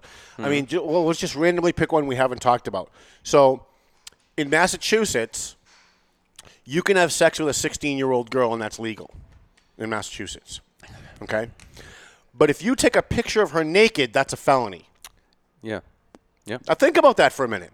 You can have sex with her. You can impregnate her, and you can take her for an abortion A minor, at 16. right? But if you take her picture, that's a felony. Does Right. that not tell you that our priorities are screwed up? Our priorities are screwed up uh, because one of the fun, uh, fundamental problems here is that we have a false understanding of liberty. Right. If a 16-year-old girl consents to something, then I guess it's okay. But what if she consents to have her picture taken, like naked? I'm not Uh, advocating for it. I'm I just saying it's it's a screwed up priority. Actually, I don't know what the law would say about that. If, if it was proven that she said it was okay, and she even says it's okay. You'd have to have the video before the picture, Right. your phone's No, but- but- but- but five, what if- five lawyers signing documents. But what the if whole thing. somebody else brings it to law enforcement's attention and she says, "I'm okay with that"? Is it okay? Yeah, no, it's still child Un- un- pornography. that's what I'm saying. It's still child So- pornography. So it's As it should You're be. right. It's it's uh, utterly contradictory. So every we're, Yes. we're, we're now in a schizophrenic society where we don't even think about the things we believe Yeah. and put them in the context of the other things that Well, we believe to no, see if we're to see if completely any of those things are consistent because none of them are consistent. None if, of them. If you uh, harm a woman and kill her preborn child, it's you can be tried for murder in many states. Right. Um, Double and- murder, in Double. That's what I'm saying. Murder for the unborn child. Yep. If the mother even, uh, if the mother survives and the child dies, you can be charged for murder. Uh, yet, if uh, the father and mother decide to murder the same child, it's perfectly legal. Yeah. Yeah. There's, there's, you're right. There are many contradictions today because we have become, um, we have thrown out reason. Right. In our in what- our thinking but- and in our laws. But what's funny is that those who advocate for evil, or those who advocate for those kinds of things, they're always the one to accuse people who are fighting for good of being hypocrites, right? Like I'm always, I'm always, all of my liberal friends are always saying, "Oh yeah, you're against abortion," which I am, by the way, probably more radically than most people you know. Um, they say, "Oh, you're you're you're against abortion because it's killing, but you're for the death penalty." That's that's hypocritical. Actually, no, it's not hypocritical because I'm not for the taking of innocent life. I'm not for the taking of innocent life. Constitution says that you should not be deprived of life, liberty, or property without due process of law. That child, that preborn child, has gotten no due process of law. No one has advocated for them. No one has walked into a court and said, no, this abortion shouldn't take place. This person should be allowed to live. That doesn't happen. However, to get the death penalty, you get lots of due process, way more due process than you probably should get, including like mandatory appeals and everything else. So there's no inconsistency there, but Yeah. they're always quick to try and point that out. They're always, Now- they're, and you hear it too, because I've defended you on it. They also try and say, "Oh, well, you pro-lifers, you only care about the baby before it's born, but then after it's born, it's Right. screw them. We don't Yeah. want to give them welfare." Well, you're right. We don't want to give them welfare. It should be their family and the church and their neighbors should help them out. But if they don't, I'm all for giving welfare to somebody who chooses to have their child, and I'm pretty sure you are too, right? I am, and you know that I am against the death penalty. Yes. Um, but one, d- one of your fatal flaws. But I do not see it as a um, as a hypo- as a contradiction or Right. hypocrisy, because of what you said. One is guilty, one is innocent. Um, so I just see it as um, a, a bad policy, but I don't see it as a hypocrisy. Regarding the born, that's that is utterly absurd. It's if you were to say all you care about people uh, before birth and after birth. I mean, um, do I go around stealing from, uh, pillaging, and killing people? Uh, of course not. So what? on what basis do you say that I don't care about people after they're born? I'm sorry- I'm sorry, I was making a. The only again. basis that people are saying this is what you said. You, you, you're not willing to have a social welfare state in order for the state to protect people once they're born. And, you know, um, you can have that political argument if you want as to what kind of uh, government you want. I just don't think that socialism is the is the best one. Yeah, I think what we have now is good. I don't think it's perfect, but at least in this country, unlike England, unlike Scotland, unlike Iran, at least in this country, you can't go to jail for saying stuff. Mm. At least not yet. It's coming. Trust me, it's coming. But we still have a First Amendment in this country. It's still being interpreted as free speech and free press. I'm sure at some point, the liberals who want the Constitution to be a living, breathing document and change with the times to suit their needs, I'm I- sure that's going to change at some point. And I, I think it's coming much quicker than people think it is. I have a two word term for you hate speech. That's its window. Yep, I agree. That's where it's coming. I agree. There is no such thing as hate speech. You have free speech. You have the freedom to be hateful. You have the freedom to be nice. If a fellow man, if your neighbor wants to put up with you being hateful, that's up to them to put up with it. It and if they don't me- want to put up with it, they can walk away from you and not listen to what you have to say. But there is no right against hate speech in this country. And all of these little snowflakes coming up in Generation Snowflakes are being indoctrinated by their public schools to believe that hate, that hate speech is an exception to free speech, or that it should be an exception to free speech, and it's not, and it shouldn't be. It's uh, it reminds me of hate crimes. Yes. Uh, to me, any violent crime, any serious crime, has hate in it. Right. Uh, by virtue of what it is, it harms people. Right. I don't understand the term. These are all concepts that are used by government officials and evil people to try and water down and deconstruct our Constitution. And it's all about you pitting people against each other. Look what's going on in England, in Scotland, in Germany. They're getting influxes of, of Muslim migrants, many of whom have lived in caves, many of whom have never had running water. And now you're putting them into a civilized society. And when they're destroying, some of them, destroying neighborhoods, some of them, that whole rape ring, that childhood rape ring that they had, um, the police were actively looking the other way because they, Why? they didn't want to be considered being hateful toward the Muslims because now Muslims are, quote, a protected class. Well, if you believe in equality, there shall be no such thing as a protected class. You either believe in liberty and having the personal freedom to treat people as individuals, or you don't. You believe in equality. And if you believe in equality, that means that a, an authoritarian government has to step in and make people equal because we're not equal, right? Hmm. We have equal rights, but we're not equal. Some of us are born poor, some of us are born rich. Some of us are born beautiful. Some of us, some of us like me, are born ugly. It's funny how uh, the most discriminated people in the world are ugly people. And uh, you know, no- Mm-hmm. Well, as it should be, though. Let's face it.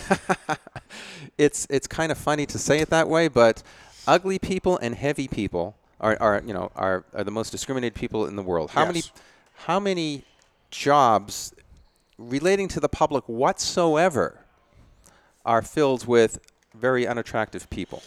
Um, not many. Not many. No. No. And by the way, I mean, just uh, let's apply that now to what we were talking about earlier. Like, put on CNN. They all care about not objectifying women. They're always lecturing us about the Me Too movement. Any fat, ugly women on CNN No. coming out to do the news any day? Of course not. No. Any 80, No. 90 year old women who are very competent, that could be very good news women that could come on and uh, and do the news? No. No, I don't see them either. No. Not on CBS, NBC, MSNBC. Yeah. Well, MSNBC's got a couple ugly I know. ones. I know some They got. Rachel Madcow. Uh, well, that's true, but she's a protected class. That's, Right, that's uh, why she's right, she's there. right. Tom's just Um, mad because he likes the fat bitches. Right. That's Okay. true.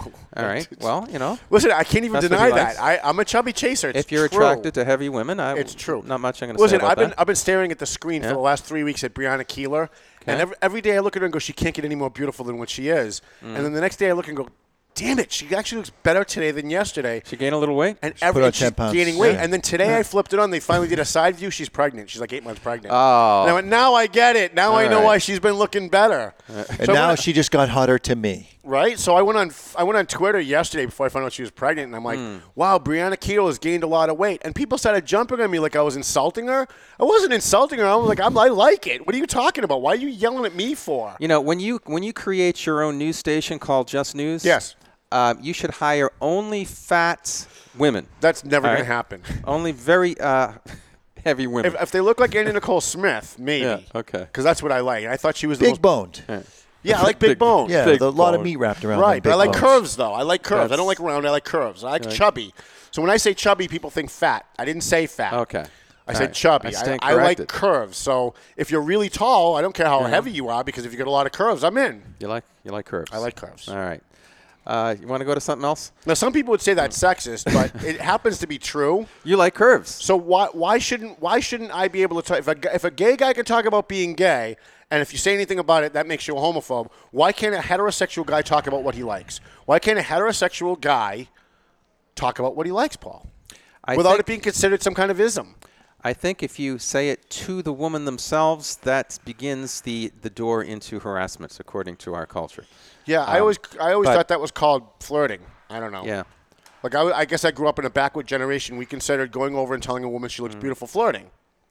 And I tell Mm. Women all the time that they look. And by the way, very rarely do I get a complaint. I think very rarely. I think you should have a show dedicated, and have a couple of women on, dedicated to the difference between men and women, flirting or, or telling somebody that they're beautiful versus where it turns into harassment. I got a better idea. Let's go back to our original idea and do a whole show on relationships. Yes. Because that was the funniest show we ever did. By far, that was the best show we ever did. Yes, it was good. Um, people still find that online too. It's amazing. Like we now have like a like a.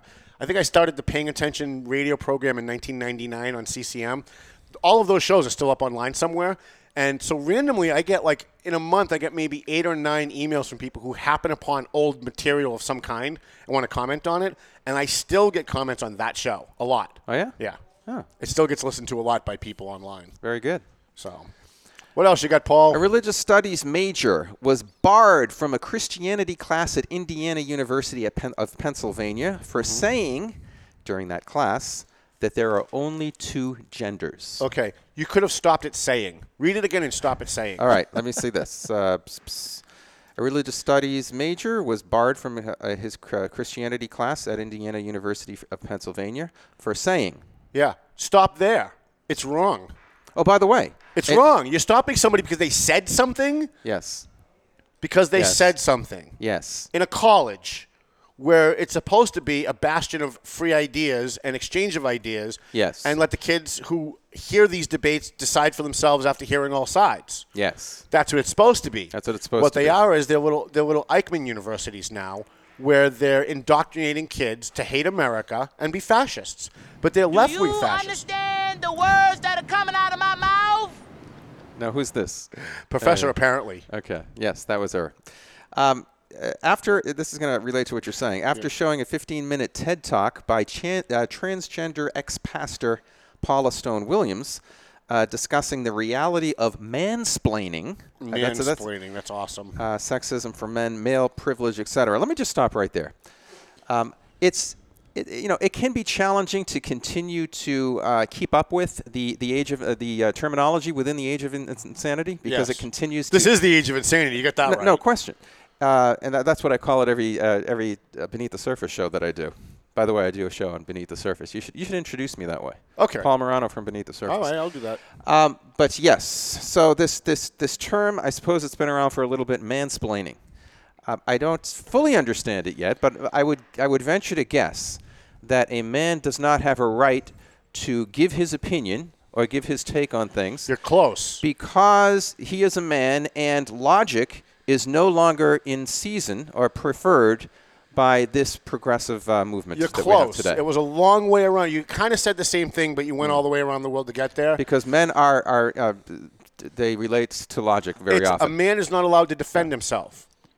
So men can be attacked by anyone, and if you try to defend yourself, you are mansplaining. You're mansplaining, Mansplaining. yourself out of it. Right. Okay. Because the same people that tell us labeling and stereotyping is evil and wrong are the same people who label and stereotype men and white people and Catholics and Christians and people who are belong to the NRA and anyone they don't like. So while they're all lecturing us about labeling and stereotyping, they're lying. They're obviously lying. They don't even believe what they're saying. Because in the next breath, they label and stereotype by using phrases like mansplaining. Now imagine we change man to woman Yeah. And we have a term called womansplaining, where every time you come home from work and you say, How come dinner's not done? And she starts telling you how busy she was with the kids, you hold your hand up and go, Hold on. I'm not going to listen to your womansplaining. No women's splaining here today. That wouldn't be considered. That this is a women's splaining free zone. Right. Absolutely. That wouldn't be considered sexist, would it, Paul? No, not at all. No, but apparently it's okay the other way because we live in a schizophrenic society where we say we believe in these concepts. The only quote unquote. And we've never even thought through what we actually believe. The only group or class of people that can be publicly and even legally um, de- uh, discriminated against, as you know, we happen to be a part of. Yeah, white men. White males. And it's yeah. and, it, and it's a it's a it's a conscious attack by a political movement. And they teach in these colleges that the white man is the bane of existence, uh, that all the evils in the world have been committed by white men, and what they're marching toward is the eradication of white men. And by the way, they share that in common with the far, far right of the Ku Klux Klan and the neo Nazis, who claim to care about their white heritage but hate Jews who are white. Yes. Right? Yes. So, you know, uh, Tucker says something all the time about how the revolution always eats itself. That's true.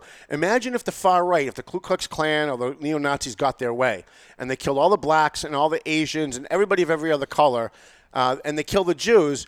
Now they're the only ones left. I don't think they, they like Catholics all that much either. Okay, so let's say they kill Yeah. all the Catholics. They kill everybody except for them.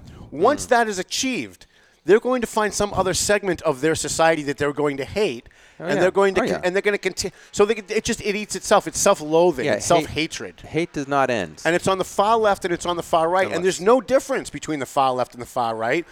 The Southern Poverty Law Center is no different than the Ku Klux Klan and the and the neo Nazis in America today. They're not. There's no difference. They just are seeking a different means to eradicate the group they don't like. And eventually, the left is starting to eat itself. We're starting to see it in Hollywood. All these men who went out there and promoted all of these ideas, all these ridiculous things in movies, promoted violence, uh, preached to us about labeling and stereotyping. Well, they were the ones out raping women in order to have them be in their movie. You want to be in my movie, you have to sleep with me. And by the way, bring your sister too. Hmm. Right? The Harvey Weinstein stuff.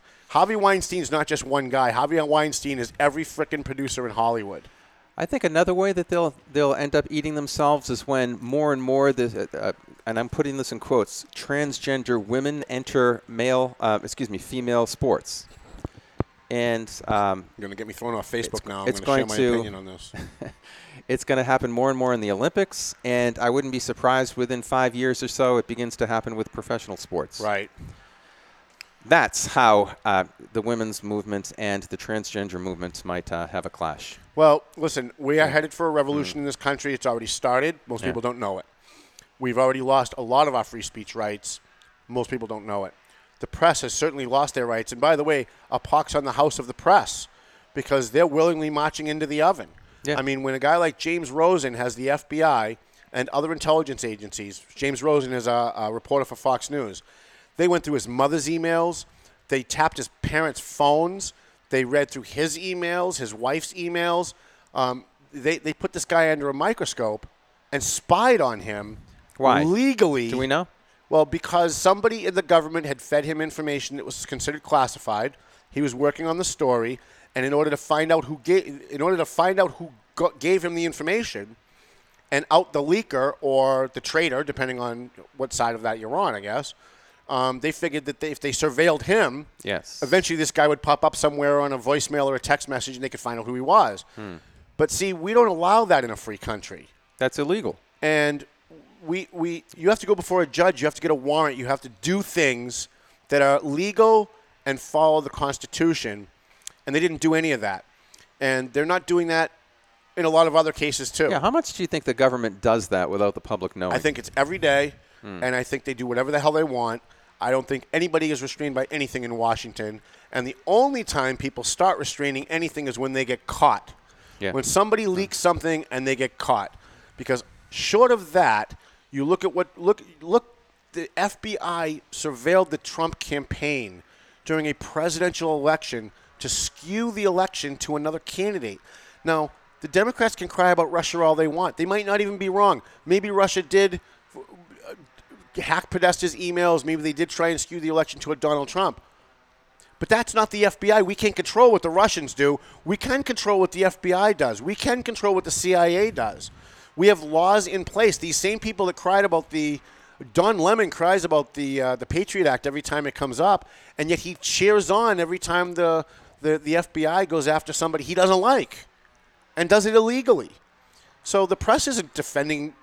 The press is not only not taking advantage of a free press by being the press, but they're cheering on the demise of a free press. I mean, you, everybody at CNN gave money to Hillary Clinton. They campaigned for her on the air every single day before the election and disguised it as news. There is no free press left. The only free press is independent press, like the Valley Patriot, like WHAV in Haverhill is owned by Tim Coco, like the Methuen Loop newspaper in Methuen, which is owned by Tim Wood. Anything that's independently owned, you still have free speech.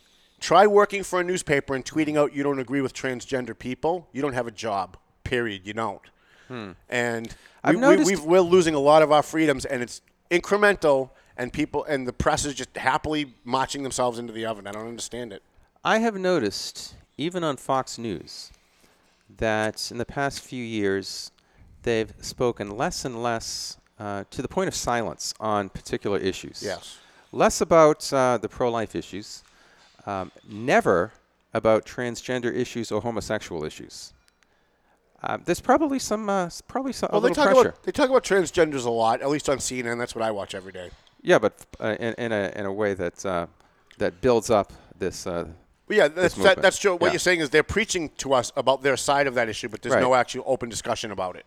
Right. Well, look, right. I got I got banned from Facebook for three days. I couldn't access my account. I couldn't answer instant messages because the fascists at Facebook didn't like the fact that I posted a news story about a girl who's transitioning to being a boy, who's on a wrestling team. She's taking male hormones and she's winning all kinds of championships. Right. So I posted the story and said, I don't understand why everyone around this mentally ill girl is feeding into her mental illness by pretending along with her. Now, you can agree or disagree with that in a free society.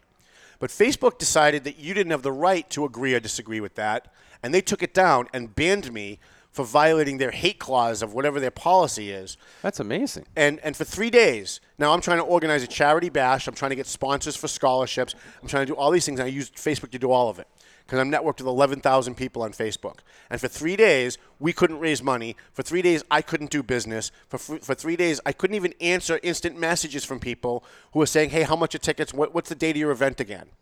For three days. And the reason was because Facebook doesn't believe that that opinion even deserves to be discussed. It is way, so off topic that debating and discussing that is dangerous somehow to our democracy. Folks, this is what's coming. Hate speech. It's here now, and it's only going to get worse. I think Donald Trump can kind of hold back the tide a little bit for That- however long he's president. That's exactly what I've been saying. But the minute he's It's a- gone, it's going to go full fledged back in the opposite direction. And the No Democrats question. will say, we need to fix all the stuff Donald Trump did, all the hate that he did. And They'll go overboard and, and, and it'll be an avalanche. Yep, and they always do. And you watch, it's going to happen. You're going to watch. You're That's gonna, what I've been telling people. Donald Trump is a temporary dam. Yeah, I agree. That's why he's got to get that damn wall like built now, like yesterday. Like, don't go out there and look at prototypes. Go out there with brick and mortar and start building. Like, we'll figure it out as you're building it, but it's got to be done like yesterday. And it has nothing to do with race. And anybody who says it has something to do with race is just as much of a liar as people who say that the Israeli Palestinian conflict is about land. Okay?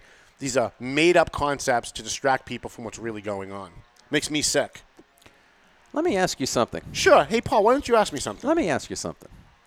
Um, we got to talk about our sponsors at some point. Yeah, this this this whole thing about a wall. A all right? wall, Yeah. yes. We need a wall. We need a wall. Now a moat, Yeah, right? And yes. piranhas, Piranhas. and mines no in question. the moat, Crocodiles. crocodiles, Yeah. You forgot your crocodiles. snipers on top of the, and then I want electric fences that go down like at least half a mile so they can't tunnel underneath it. All right, let me challenge you on this. Um, on the surface, I agree with you. On the surface, I think we need a wall. It'd be awesome. uh, Yes. because every country should be, uh, you know, allowed uh, to uh, to uh, to protect its borders. Okay, I, I get all that, and I, I'm I'm totally on board. Walls, depending on how they're built, are pretty permanent, wouldn't you say? Mm-hmm. Yep. They're pretty darn permanent. That's look at the point. Look, look at the Great Wall of China. By the way, that's the point. The that- Democrats that's- don't that's want a wall; they want like electronic stuff that they can disable later on. Now, I want you to use your imagination. Okay. All right? In 50, 100, 200 years from now, uh, the United States gets so tyrannical All right. So I know exactly where you're going with So this. evil. Yep. People want to start fleeing just to save their own lives. Right. Now they can't go south because there's a huge wall. Right. So Can't luckily go they're north. still You can't go north because that's where all the Muslims are. and well. well, you're talking 20 years, I- right? well, I was thinking that all the all the crazy liberals are, but Okay. uh, no, listen, they're all going to be speaking both. Arabic in 20 years up, up in Canada. so, Trust me. So the wall could actually go against us, is what I'm saying. Eventually, You're I mean, right, but I'm not going to be here. And right now, I want my family protected. Right now, I want my neighbors protected. I want my community Well- protected.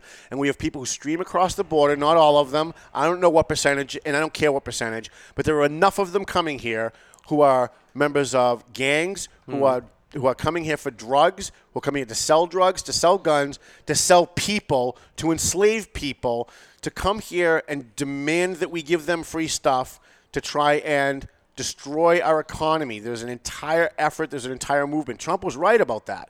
And it's partly from the Mexican government, it's partly from the drug cartels, and it's partly from uh, the terrorists. But it's there. And so, yeah, are there some people coming across the border who are wonderful people who just hmm. want to come here for a better life? I'm sure there's a lot of them. Maybe even, maybe even most of them. I don't know what the percentage is. I don't count them as they come across the border. But I see the bad people who are here, who are members of MS-13, who are illegal aliens, who are not here for a better life for themselves, who are selling drugs and killing people with machetes. That's what I see. I don't care what the percentage is. I don't want to hear talking points about how it's only 1% or 5% or 8%. Because if you're the family member getting killed, you don't care about statistics anymore, do you? So let's protect our community. That's my point. That's and that's the short term. That's the, I understand that. That's Right. where I'm at. But it, it kind of reminds me of the gun control debate. Um, sure, short term, maybe a few good things might happen if less people have guns. But long term, uh, again, the spirit of the Constitution, the spirit of uh, the Second Amendment. If your government does become what you're saying, this avalanche will take us.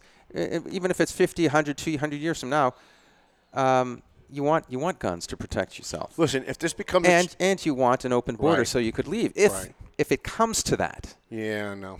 No, just think of the big picture when you think about these things. Yeah, That's no, all. listen, we- Well, you could go for a swim. Right, I was just going to say, there's still Or, boats. or build an Yeah. igloo up in the Great White North. Go for a swim uh, at the Atlantic Ocean. You mean? if this co- Atlantic or Pacific. Yeah. Okay. I'm not particular. if this country ever falls to a tyrannical government, and it may happen because it's happened to every other society, right? Yeah. I'm pretty sure there's not going to be any white people left anyway, so I'm not worried about escaping the country because you see where the violence is coming from. It's coming from the left.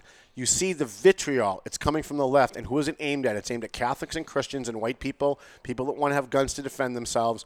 So if there is a revolution and the other side does win, I guarantee you there's not going to be much of us left to try and escape over that border. Let's not forget all the picking on the gingers. Yeah, yeah. Which don't I pick am. on I am one of them. Don't pick on gingers. All right. I love redheads. Yes. No redheads. Women, women anyway. You're not really my type, though. Mr. Thanks, buddy. So I was thinking of this, Tom. But I do love you, though, in a different way. Appreciate that. I was thinking the other day that it's getting so clear uh, that there are two basic philosophies of life that are that are clashing.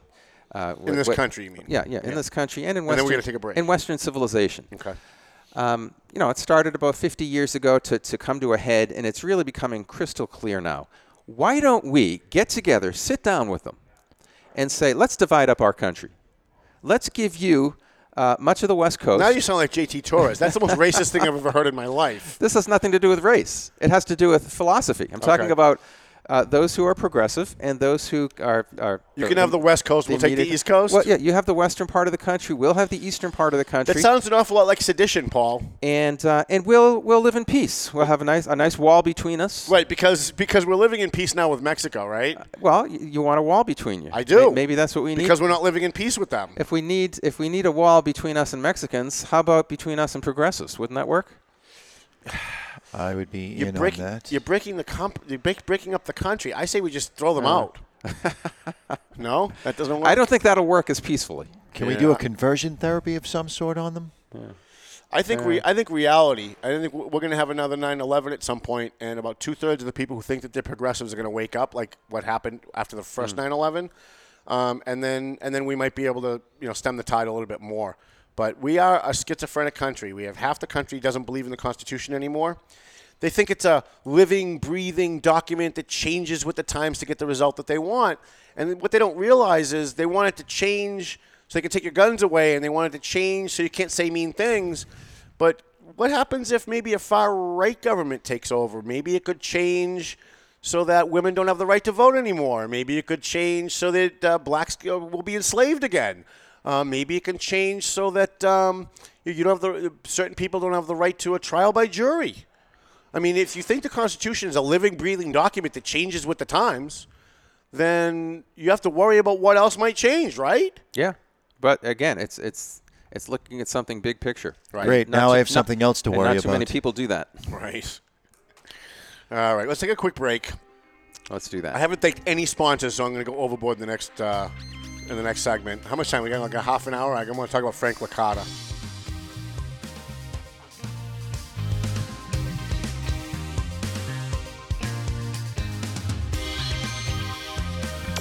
This is Speaker Newt Gingrich, and I'm listening to Paying Attention with Tom Duggan. He carried a gun for good to protect the rest of us. You carried a gun because you were a street terrorists, and that's what you are. It is incumbent upon the court to impose the sentence of death. That is all. Take him away. This is the Paying Attention radio program.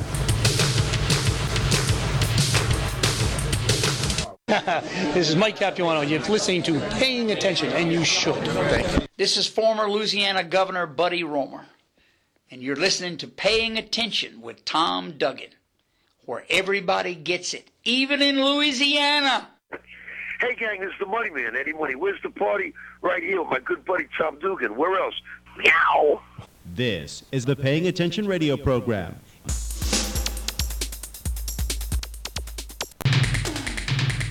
Give me one specific example of what I have done that has been against the Hispanic people that is racist. All the time the convenience to the Latin American people, you say no. This is the Paying Attention radio program. Attention cigar smokers. Looking for cigars? Look no further than Two Guys Smoke Shop.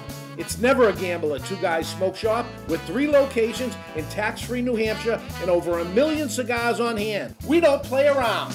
Two guys rock. Two guys rock. With a billion choices in Stogie heaven. Christopher Columbus rolled those leaves. Rudyard Kipling gave Maggie the heave. King and Seven named his stogies. Did it all for a taste of Havana. Two guys rock with a million choices in Stogie heaven.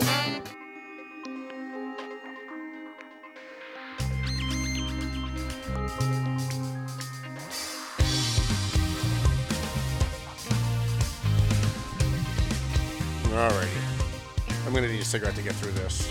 I'm back up to a pack a day. I was down to half a pack a day last week. Now I'm back up to a pack. You know, all all the studies show on uh, cigarette smoking, if you can get yourself to half a pack or less a day, that uh, there is no major difference health wise between a smoker and a non smoker. Really? Correct. So if I stayed at half a pack, I'd be good. If you stayed at, well, whatever damage you've done by going a pack or more a day is done. Uh, you may not heal from that, but if you're on a half a pack or less a day of cigarettes, uh, the health benefits of the tobacco outweigh the uh, the detrimental portion Wow. of inhaling. How about that? The, the voice of God. I don't know if I buy that. Well, you can look it up if Paul you like. It's uh, it's called Monograph Number Nine. It's the largest study on tobacco ever done. So a half a, a half a pack is okay. In fact, you're saying that there's benefits to it. Correct. Yeah. It's, in fact, with uh, because cigars are um, un, Yeah, start uh, unfettered. Yeah. It's just a it's just natural tobacco that the benefits far outweigh the detriments. Uh, if you smoke one to two cigars a day, you'll outlive a non-smoker by an average of four years. Wow. It's kind of like uh, drinking a glass of wine. And that's a study done by the American Cancer Institute. Yeah, not they the- would know. Not the American Tobacco Institute. Right. They would know. Monograph number nine. All right. See that, Paul? Very interesting. Very good stuff. So, um, I've got a story I want to talk about. I debated not talking about it. Um, and who won? I had actually decided as of yesterday I was not going to talk about it, and then I got three more emails from uh, from uh, a guy named Frank Licata, and I decided maybe I should. So, in the Senate race, Paul, you've got Elizabeth Warren. Okay. And you've got th- at least three that I can count in my head Republicans who are vying for the Republican nomination. You've got Geoff Diehl, who's going to be our guest next week. You've got a gentleman named Kingston, who we're trying to get on the show. Um, and then you've got a woman, and I can't remember her name. It's awful. Beth Lindstrom is her name. And she's the one that Charlie Baker is supporting, so she probably Mm. has the best shot, at least right now. And this is for Massachusetts. This is for We are we are recording from New Hampshire, so I just wanted to make right, that clear. Yes, in Massachusetts. So, right. so you got three Republicans. One will get nominated. You've got Elizabeth Warren, the Democrat, waiting for whoever wins that race in the final. But you've also got an independent in that race. And the independent is a guy named Shiva Ayyadurai. I apologize if I butchered butchered the last name, but that's the best I could do. Shiva is the guy who went on Howie Carr.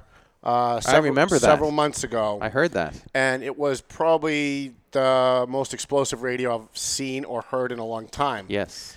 Um, the, the, the problem was at the beginning of that debate was that Howie, Howie's just Howie, and I love Howie, um, but he has a very different style than I do. So he gets the guy on and just starts berating him right away and starts going after him. And of course, he's going after Howie. And he's acting like a five year old, and Howie's acting like a five year old. And uh, Frank Licata, a guy who works for Shiva, is also in the room. And he's trying to fight with Howie, like while they're on the air. He's like yelling, like if you're watching the podcast online, Yeah. go back and watch it. You can see Frank is like behind the camera, but he's like yelling stuff out, Okay. and he's disrupting the entire the entire thing that's going on. So I watched that, and I posted some stuff online about how uh, I thought it was very unprofessional of Howie Carr to do that, to do it the way he did. I would have done it differently. I would have had Shiva come on and let him say anything he wants without interrupting him, would, other than to ask a question. Hmm. And let him get it out. Let him say what he wants to say, and if he wants to make a fool of himself, let him make a fool of himself. And if he sounds like a genius at the end, then he sounds like a genius at the end. That's the way it should be. That's the way I do things. Howie doesn't do it that way. Unfortunately, neither does Tucker Carlson. He's always talking over people.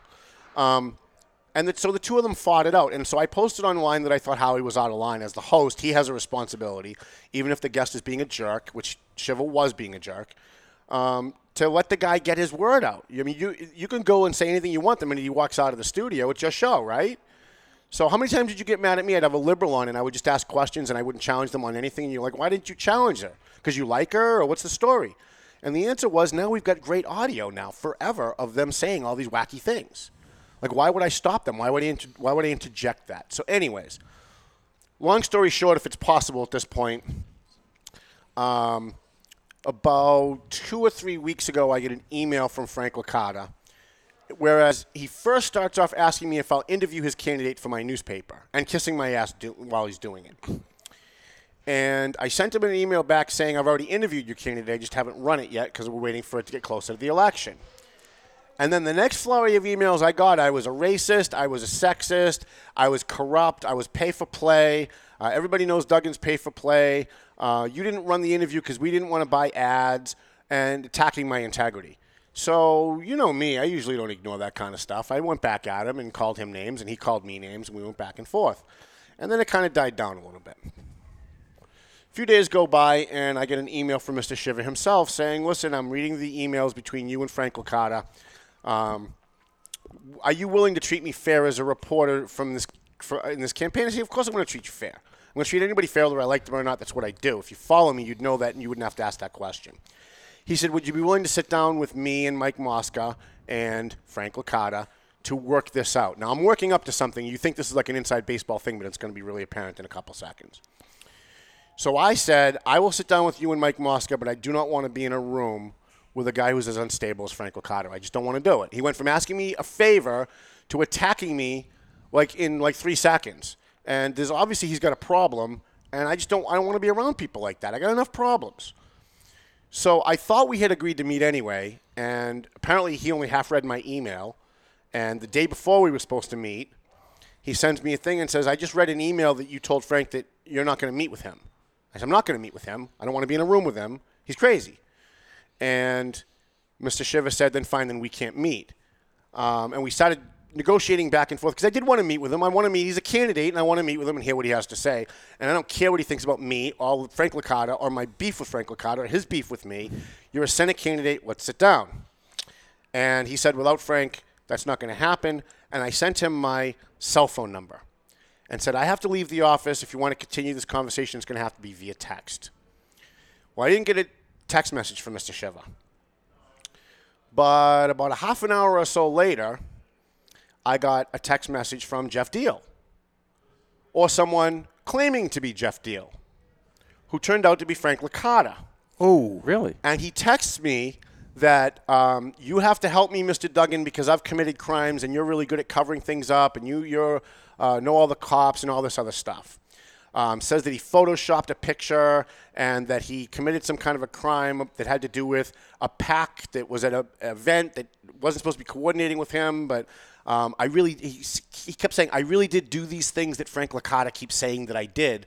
I just need to cover it up, he kept saying. And offered me cash, by the way, offered me cash to cover it up as now, Jeff, did you did as you Jeff think, Deal. Did you think something was awry here? Well, I knew from the very beginning of the Yeah. conversation that I Mm. wasn't talking to Geoff Diehl because I've talked to Geoff Diehl, I've interviewed Geoff Diehl, and I know Geoff Diehl not well, but I've, I've, I also know people who work on his campaign. So when I got the first text message, I text messaged a friend of mine who works in the Geoff Diehl campaign and said, "Where is Geoff right now?" And they told me. I said, "Is he really like literally on the air right now?" Yes, he was literally on the air somewhere right now. I'm not going to tell you where because Frank's going to deny it, and I'm going to provide the proof afterwards and make him look like an idiot. so I decide I'm gonna I'm gonna play along with this guy, and I start going back and forth. And he's offering me cash and asking me if he can Photoshop a picture of Trump and him together, and going on and on and on and on and on, and offering me money and and asking uh, if if I'd work for uh, the Shiva campaign. Is this through text or through This is IM or all through text. Okay. all came to my phone. I saved every single one of them. All right. So I let I let him do this for a day, like for an entire day. I was texting back and forth with Frank Licata pretending to be Geoff Diehl. And just for fun, even though I knew I wasn't talking to Geoff Diehl, I called my friend Joe Dunn about two hours after I finished my conversation with Frank Licata pretending to be Geoff Diehl, and said, "Do me a favor. You've got Geoff's cell phone number. Call him and ask him if we just had a text message conversation." And he texted me back and said, Geoff's laughing. He hasn't had time to text anybody. He was on the air. He was doing X, Y, and Z. So I texted back saying uh, something like, Hey, Frank, uh, nice try. Um, I can't believe you thought I was dumb enough to believe that you were Geoff Diehl. And admitting that it's him, he sends a thing back saying, You were willing to accept cash. I said, Well, go back and read that conversation because I said no when you offered me cash, you moron. So here's a guy running for state sen- uh, for United States Senate, Shiva Ayyadurai. And I apologize again if I got your name wrong. Who thinks he can take on Elizabeth Warren after being charged with beating his wife, after being charged with assaulting a police officer, resisting arrest while he was being arrested for beating his wife, according to her accusation. In full disclosure, that case was dismissed. Fine, it was dismissed. But I read the police report. I'm pretty sure Elizabeth Warren read the police report. And if you think you can beat Elizabeth Warren in a Me Too state like Massachusetts, all I could write her commercial for her right now. Right? This guy beat his wife. He represents the Republican Party. They're evil, see? And it's not going to matter if it's true. It's not going to matter if he actually beat his wife. Maybe he didn't. But that doesn't matter. It's all politics, it's all perception. So I'm sitting on this and I'm thinking, this guy's running for United States Senate, and, and this is his prior. This is what his campaign guys are doing. Like this is. And by the way, the only way Frank could have gotten my phone number, my cell phone number, is if Shiva himself gave it to him. Because the only person in that campaign that I gave my cell phone number to is Shiva Ayyadurai himself. Hmm. So I don't know what kind of United States senator this guy's going to be, or what kind of team he's going to have around him in the United States Senate. But I certainly think that the news should pick up on these kind of shenanigans because apparently I'm not the only one they've done this to. And if you think that you can run against Elizabeth Warren with the background that you have while you're playing juvenile games with reporters pretending to be your opponent to make them look bad, I think you're probably going to get five votes if you're lucky. And you probably shouldn't even get that. Now, back up a little bit. Is he um, he's running against a couple of other Republicans uh, No, the he's the independent. Oh, he's the oh he okay. He's the independent. Okay, so Because he dropped no out Repu- of no Okay. Republican's going to vote for this guy. Okay. Like no. So who do we have for who, who is there for a Republican? We have Geoff Diehl. We have a guy, a gentleman in Kingston. I'm sorry, I don't remember his first name. And we have Beth Lindstrom, who is the Republican state party favorite. Charlie Baker supporting her. So, but who is the popular favorite at this moment? I think Geoff Diehl's the popular favorite. Mm. Geoff Diehl uh, worked on the gas tax, uh, lowering the gas tax. That was his big thing when he was in the state senate. Now, should I should I assume that they're all Massachusetts liberal Republicans? From, from my point of view? Um, From your point of view, everyone's liberal. From Uh, your point of view, I'm almost liberal. on some issues. You call me a liberal on others. That's true. You are very liberal in some things. Yes. So so then uh, would they be? Um, uh, so Geoff Diehl will probably face off against uh, Elizabeth Warren if things don't change, and with with with Yes, Shiva with uh, Shiva in the Shiva, final, Shiva right. in the final. Right. And do you th- do you think that Shiva will take away from the Republicans? No. No. There's no Republican sitting there going, geez, I really hate Elizabeth Warren. I can vote for Geoff Diehl. But I don't know. That Shiva guy looks pretty good. There just, there, there's no, there's, there's, there's no way you could be thinking about voting for Shiva and maybe voting for Geoff Diehl or vice versa. They're just too different. You're either going to be a Diehl person or you're going to be a Shiva person. Or if it's Beth Lindstrom, you're going to be a Beth Lindstrom person. But is Shiva closer to uh, Elizabeth Warren? Uh, on a lot of stuff, yeah. He held a what he called a pro. We actually put Shiva on the front page of our paper back in September.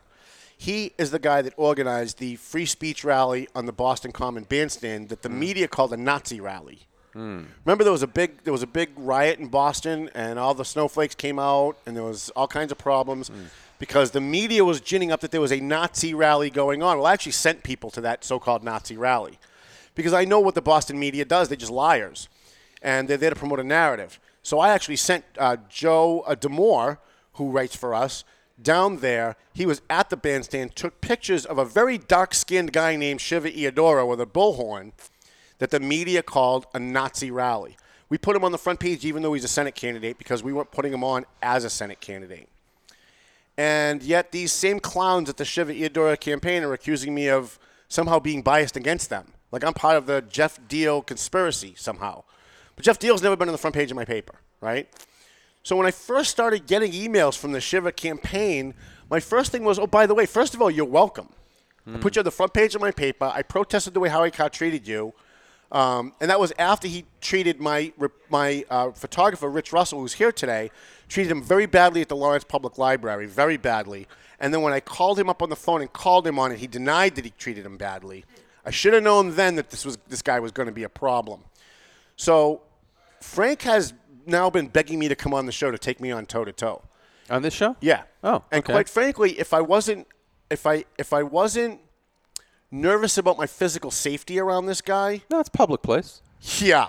Listen, when you're dealing with someone who's crazy, they don't care if they're in a public place. Some guy just shut up a school, he didn't care. Yeah, right? Yeah. So when you're dealing with people who are a little off, right? I'm not a psychologist. I'm not making a legal diagnosis or a psychological diagnosis. I just know what I see. He exhibits crazy behavior. He exhibits extremely uh, um, unhinged behavior, and I just don't want to be around people like that. And if I thought maybe he he wasn't a threat to my personal safety, you know, that he wouldn't like Yeah. just get up and throw a swing at me, um, I'd have him on. He could say whatever he wanted. Okay. I'd have him, and maybe maybe if he wants to Skype in, maybe we can work something like that out. Uh, but we are going to have Geoff Diehl on next week, and we're going to try and get Kingston. We're also going to try and get uh, Beth, uh, what's her name, Beth uh, Lindstrom on as well. So did you say you had one more thing? I want to talk about our sponsors at the end of the show. I don't know. I have a few more things. If you want, to, right. if you want to tackle one, Yeah, just hit- just grab me. See, Take J- the best one. Take jot- the one Tom's going to like the most. I don't know. I uh, jotted down a few here. How about? Um. Well, just another contradictory kind of thing. Uh, did you read uh, that? Uh, what happened with Katy Perry and American Idol? I didn't. Oh, well, I, Oh. I wait.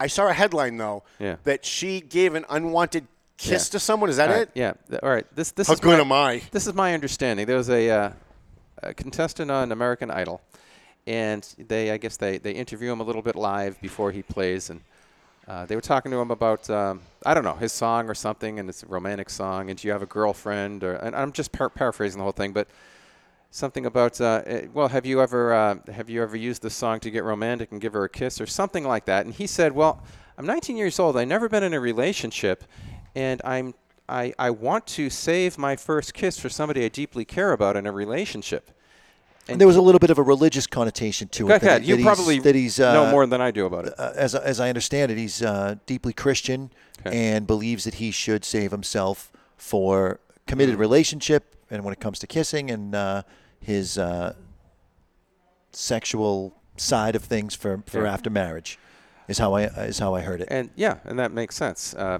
so I guess Katy Perry said, "Come on down here to the judges uh, to the judges' place." So he goes down to the judges' place, and and she says, "I, I want to give you your, my your first kiss or something like that." And he said he's, he didn't want it, and so Well, she, uh, as I Uh, understand it, and, yeah. and sorry to interrupt, she just kissed him. Oh, she just kissed him on the, on the cheek, though. Yeah, she didn't First. ask permission. She just Yeah. gave him a kiss, and it, bit- the connotation was, Right. okay, you just got your first kiss from Katy Perry. Well, ac- actually, first it was a cheek kiss because this is the part I remember, and then he, he she turns him around and gives him a plant, plants one right on his mouth. Oh my God. And the horrors. She and he was saying, "Katy, I can't believe you did that," et cetera, et cetera. Now, here's here's the question, Tom. All right. All right. Number one is You're it not o- going to like the answer, but go is ahead. it only harassment if it's male to female? That's my 1st Mhm. question. Yes. Okay. And what does the, if if yes, then what does that say about the false narrative that both sexes are are the same? Well, we're not the same, and it's a lie Yeah. that we're the same. And anybody who says that we're, we're the same is living in a fantasy world. We're not the same. Women, in general, are better nurturers than men. It's just a fact. Women are not as strong as men. That's why they have to lower the standards when women go for the police exam, when women go into the into the military. Right. We are not the same, and anybody who tries to promote that we're the same is lying to you to achieve some kind of political end, because it's just not a Well, I, fact. I think those that uh, would say that we're the same might admit, okay, there are a few body parts that are different, um, but psychologically, the important ones. psychologically and spiritually, we're the exact same. Yeah, we're not. That's nonsense. We're not. Men have different brain chemistry than women do. Men and women think differently. I've never had a man, I've never had a man put his hand on his hip and say, "What's that supposed to mean?" Never. Not even a gay man. Not even not even Sean the barista. Sean the barista has never put his hand on his hip and said to me, "What is that supposed to mean?" Men and women are psychologically different. We're physically different. Our brain chemistry is different.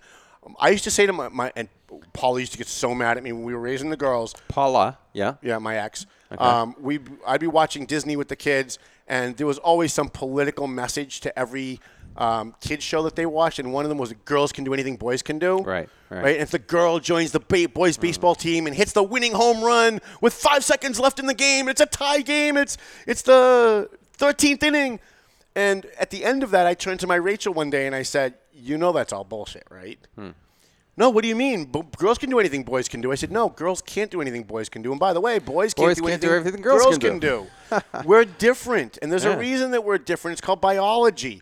And it's funny how the same people who lecture us about science when we talk about things like global warming, when we talk about this topic, suddenly science Well- doesn't mean anything anymore. Now, let's not talk about actual biology. Let's not talk about science, which has been established for thousands Well, of years. The, the truth is, we're bodily, biological creatures, and I think a lot of people today, um, particularly on the left, will, will deny that. Right. We'll say that we are what we feel inside, and we can do and manipulate at will uh, anything we want in our exterior body. Right. It's it's it's called a dualist understanding of the human Is person. that what it's called? Yes, it's dualism. All right. Yeah, I I mean, it, dualism comes in many forms. Like you can, uh, you can rationalize reincarnation with dualism because you are your soul. Your body is just a temporary cover- covering. So, If but- that was Simon Cowell, his Yes. career is over. If he kissed a girl on the lips, Oh, yeah, getting back, unwanted, his getting career back is that, over. and that, that was my next question. Katy Perry owes that kid at the very least an apology because that was unwanted sexual contact. How about how and it's wrong. How about more than that? If she was a girl and that was a boy, she would be suing him for millions of dollars for sexual battery. And this, if Katy Perry should pay this kid's college. I don't think it Keep goes it that court. far. Keep it out of court. Pay the kid's college. I don't think it goes that far, but I do think that she owes him at the very least an apology, and I think that it should be the same across the board. That uh, a, a All right. peck on the cheek, a peck on the lips. It's not the end of the world and shouldn't be blown up to that level, but at the same time, it was unwanted. Right. Yeah, it's called true. sexual battery. is My- my opinion. is. Listen, if I walk down the streets of Lawrence and I grabbed any random girl and planted a kiss on her lips, she would call 911 and I would be arrested for sexual battery. It's just a fact. And But what if, you took a picture of her? that would be okay. I'm just sorry. That was a little throwback. no, by the way, should that be against the law? I don't think it should be. But since we're living in a world where it's so one sided, it's so extreme on one side, then we either have to come to terms with the fact that we are different and we're going to treat people differently and then just say that and be honest about it, or we have to treat both sides the same. Now, I don't care which one it is, but it's got to be one of them. We can't live in a world where we say one thing and do another. We live in that world today. We Tom. do, and it's very scary. I mean, very schizophrenic and very inconsistent. the same the same people who say that you know uh, well let's, I'm not gonna I'm not gonna go through that again I've already discussed it but uh, we live in a schizophrenic culture and part of the reason is the media. A large portion of it is the media. The other large portion of it is that we have schools that aren't schools anymore, they're indoctrination camps. Kids aren't learning important things. Kids aren't learning how to balance a checkbook. Kids aren't learning how to fill out a job application. They're learning about global warming and they're learning about transgenders and they're learning about equality and protesting and and and uh, Actually, what they're learning, I think, is how not to think. Yeah. That's Well, what they're of learning. course, of course. What, whatever one desires or feels is what is right and true to them. Right. It's it's um, it's a combination of utilitarianism and uh, relativism. I would want Paul There's- to be my teacher. Paul is excellent. There He's is- awesome. there is no objective truth anymore, particularly with academia, who is supposed to be teaching objective truth. Right. And because we're all required to lie, that's the reason why people get silenced when they tell the truth. Because you're required to lie. You're, you're Yes. required to call Bruce Jenner a female name because he, that's what he self identifies at. Well, so. A- and to use the female uh, pronoun. right. So, so gender's not supposed to matter. We're all supposed to be the same, except for men. Then you're mansplaining. then you're mansplaining. Then you're mansplaining, right? No more mansplaining for you, Tom. Unbelievable. That's all you do is mansplain. I do. Your, your entire show. It's my, it's my, and uh, hopefully we're going to make a lot of money on it. If you'd like to sponsor us, um, let's talk about some of our sponsors. Paul, Absolutely. first of all, you coming to Yes. the bash? I don't know, Tom. This is why you're not on the program. That means no. It's a week from now. I've we've already put everything together. We don't Do even you, know if you're coming. Do you want me to do something? Well, I did, but What? not now. Uh, listen want to you to you. sponsor it for a grand Tom- and uh, Tom, you- give some kid a scholarship. But not now. Now, You, I, Tom, you play games is with me. Do you want me to be on? Do, to do something? Do you need me for something? Not anymore. Okay. Like if, if well, you never asked if I was well, coming, I kind of did. Like a No, month you and a half, did two months ago, I said, "Are you coming?" And you gave me the same answer. Do you want me to do something? Yeah. And I said, "Well, that depends on if you're coming. If you're coming, Oh, then maybe we'll work you into the schedule." well, maybe I would certainly come if you wanted me to. See, it's all about him. If he's not going to be on stage, he doesn't want to be there. I'm not talking. Even, Ah, that's I'm not, what it sounds I'm not like. even talking about on stage. Anything so we're be- also brought to you by A&M Auto Wait, Body. Wait, wait, wait, wait, wait, wait, wait, wait, wait, wait. We can't let him get away with that. Why not? He, It's he my accuses, show. He accuses other people of doing this. All right, go ahead. No, I was just going to say I did not say on stage. It could be something behind the scenes that you wanted me, but you never told okay, me. yeah, That's we'll all. find something for you to do. You know, Let- you know what I really want you to do. We actually had a meeting last night, and, and, and I'm the one who said that would be a great job for Paul. I just don't know he want, if he wants to do it. We have the Twin Light Security uh, bikini briefs that you said you needed modeled halfway through the show. Yes, exactly. That's right. I'm going to go a couple of minutes over, is that, if that's okay, because we didn't think any. I do have sponsors. another podcast Okay, starting all right, today, Okay, but- All right, go we'll- ahead. We'll, we'll, we'll jump through it. Um, um, the money. We need someone to watch the money. Watch the money. All right. So I'll- we've, we've got a strong box that we need. Whenever the raffle girls get up to like fifty dollars, they put money in the box. We, I need someone I trust with money, and I trust you implicitly with money. I'll talk to the people and, and uh, that that's, that are important in my life, and we'll see if I can get there. All right, now All right. we have a new sponsor today, and I apologize we didn't get to him. We're going to promote the crap out of him next week, I promise. Fred the Barber. Anybody remember Fred the Barber in Lawrence on South Broadway? He's been there for about 185 years, um, and he looks pretty good for 185. Yeah. Um, Fred the Barber at 309 South Broadway in Lawrence is our new sponsor, thanks to Ken DeLuca, who bought a sponsorship for them because he loves Fred the Barber so much.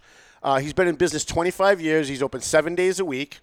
He is on South Broadway, right next to Yokohama, which used to be a great sushi place. Not really so much anymore.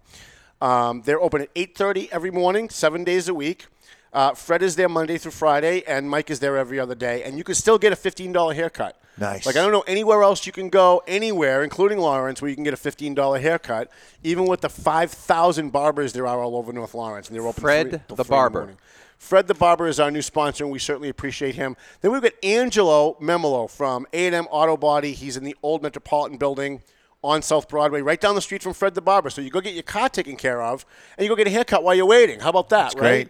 So you go see Angelo in the old Metropolitan Building on South Broadway in Lawrence. Angelo is such a great guy. He advertises in the print edition of the Valley Patriot. He advertises on this show. And this morning, Paul, he called me and he said, "How much is it for a table to your bash?" Okay. I want to buy a table. He said, I'm probably only going to come with one or two people. So, how many uh, ever empty seats there are at my table, you can have a veteran sit there for free. I'll pay for their ticket. That's awesome. so that's a that's a guy you want to do business with, right? I do business with good people, um, and I- if I have an advertiser that's not someone like Angelo, I really don't want their money. I don't care if I go broke. I don't want your money. Um, someone else who's pretty awesome, uh, Century 21, jo, uh, uh, Joe Zingales and Rosanna Zingales Lopez at Team Zingales. They sell houses, they buy houses. They've been with us from the very first year of the Valley Patriot in 2004 when they were Remax, before they were Century 21. Um, Joe gave a $2,000 scholarship last year at our bash. This year he's giving a $1,000 scholarship at the bash. Um, he sponsors our police rallies. Uh, Century 21 Team Zingales sponsors our political debates when we did the sheriff's debates, primary and final election. He sponsors this show. He sponsors us in the Valley Patriot. So you see a pattern here. People who come in with us, they get the publicity of this show and the newspaper and all the stuff that we do. They get business from it and they stay with us. And they stay with us because advertising with us works. That's just a fact. Um, Twin Lights Security, Patrick McLaughlin, Mike Thibodeau at, at Twin Lights Security, uh, they not only are a great security company that provides personal and business security, they're also private investigators. And not only do they provide, they're going to be providing for free the security at the uh, 14th anniversary bash next Friday on March 23rd, um, but they also um, employ me. I do uh, private investigations with them from time to time when they have some, when they have a need, when they need somebody to do like a real investigation because I'm an investigative reporter. It's kind of like what I do. Um, who did we miss out? Uh, uh, uh, Andover attorney Peter Caruso, whom I owe a lot of money to, so I want to give him free ads, so maybe he'll like take, take something off of what I owe him. And of course, our friends here at Two Guys Smoke Shop, Studio 21 Podcast Cafe. Uh, we wrote a segment for Sean the barista, and now we're at the end of the show. We don't have time for it, but I promise next week. Now, Paul, you're going to be okay with that, right? We're going to have Sean the barista come up, Sure. and we're going to let him bring a topic Okay. that he wants to talk about. Uh, we, we'll make him talk about coffee for a little while because I need a coffee anyway. He does Um, make a great cup of coffee. the best coffee Yeah. anywhere. If you're driving up 28, don't stop through the drive-through at anywhere to get coffee. Stop at Two Guys Smoke Shop. Come up to the second floor. It's the best coffee you're ever going to taste. He flies it in from, am I remembering right? Tanzania. He right, does, I got yeah. it right. He, they, they fly in the coffee beans from Tanzania. So, Two Guys Smoke Shop, Studio 21 Podcast Cafe. We want to thank all of our sponsors at the Bash, especially our big sponsors at the Bash. The Laborers Union Local 175 gave us $1,000 for a scholarship this year for a kid at the vocational school in Lawrence. We have the uh, po- fire chief in Methuen and the police chief both gave us 500 each.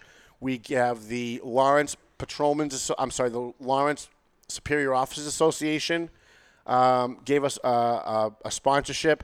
We have the Methuen Superior Officers Association gave us 500. Uh, there's an awful lot of people who have kicked in.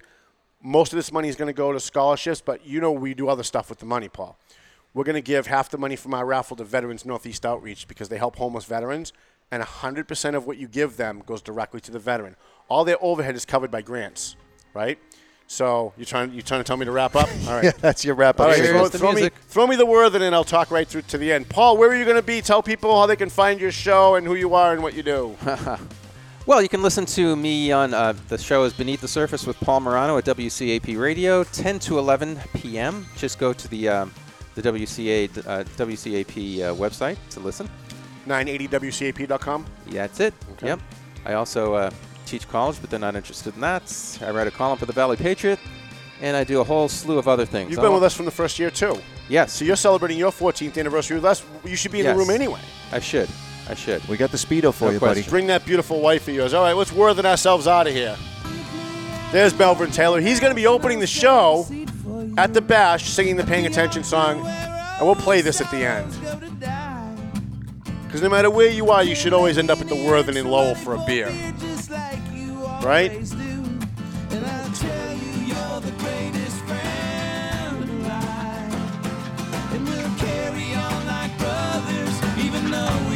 It's a lie.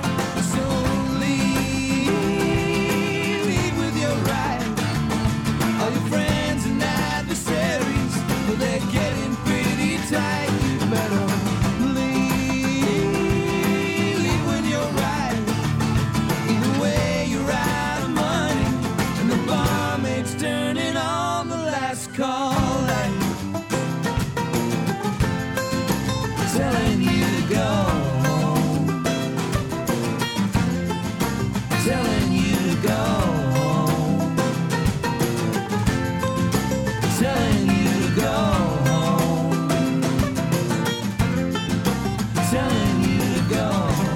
All right, the show's over. Now go home already. Where'd This that- is Speaker Newt Gingrich, and I'm The views and opinions expressed by the hosts, guests, or callers of this program do not necessarily reflect the opinions of the Studio 21 Podcast Cafe, the United Podcast Network, its partners, or affiliates.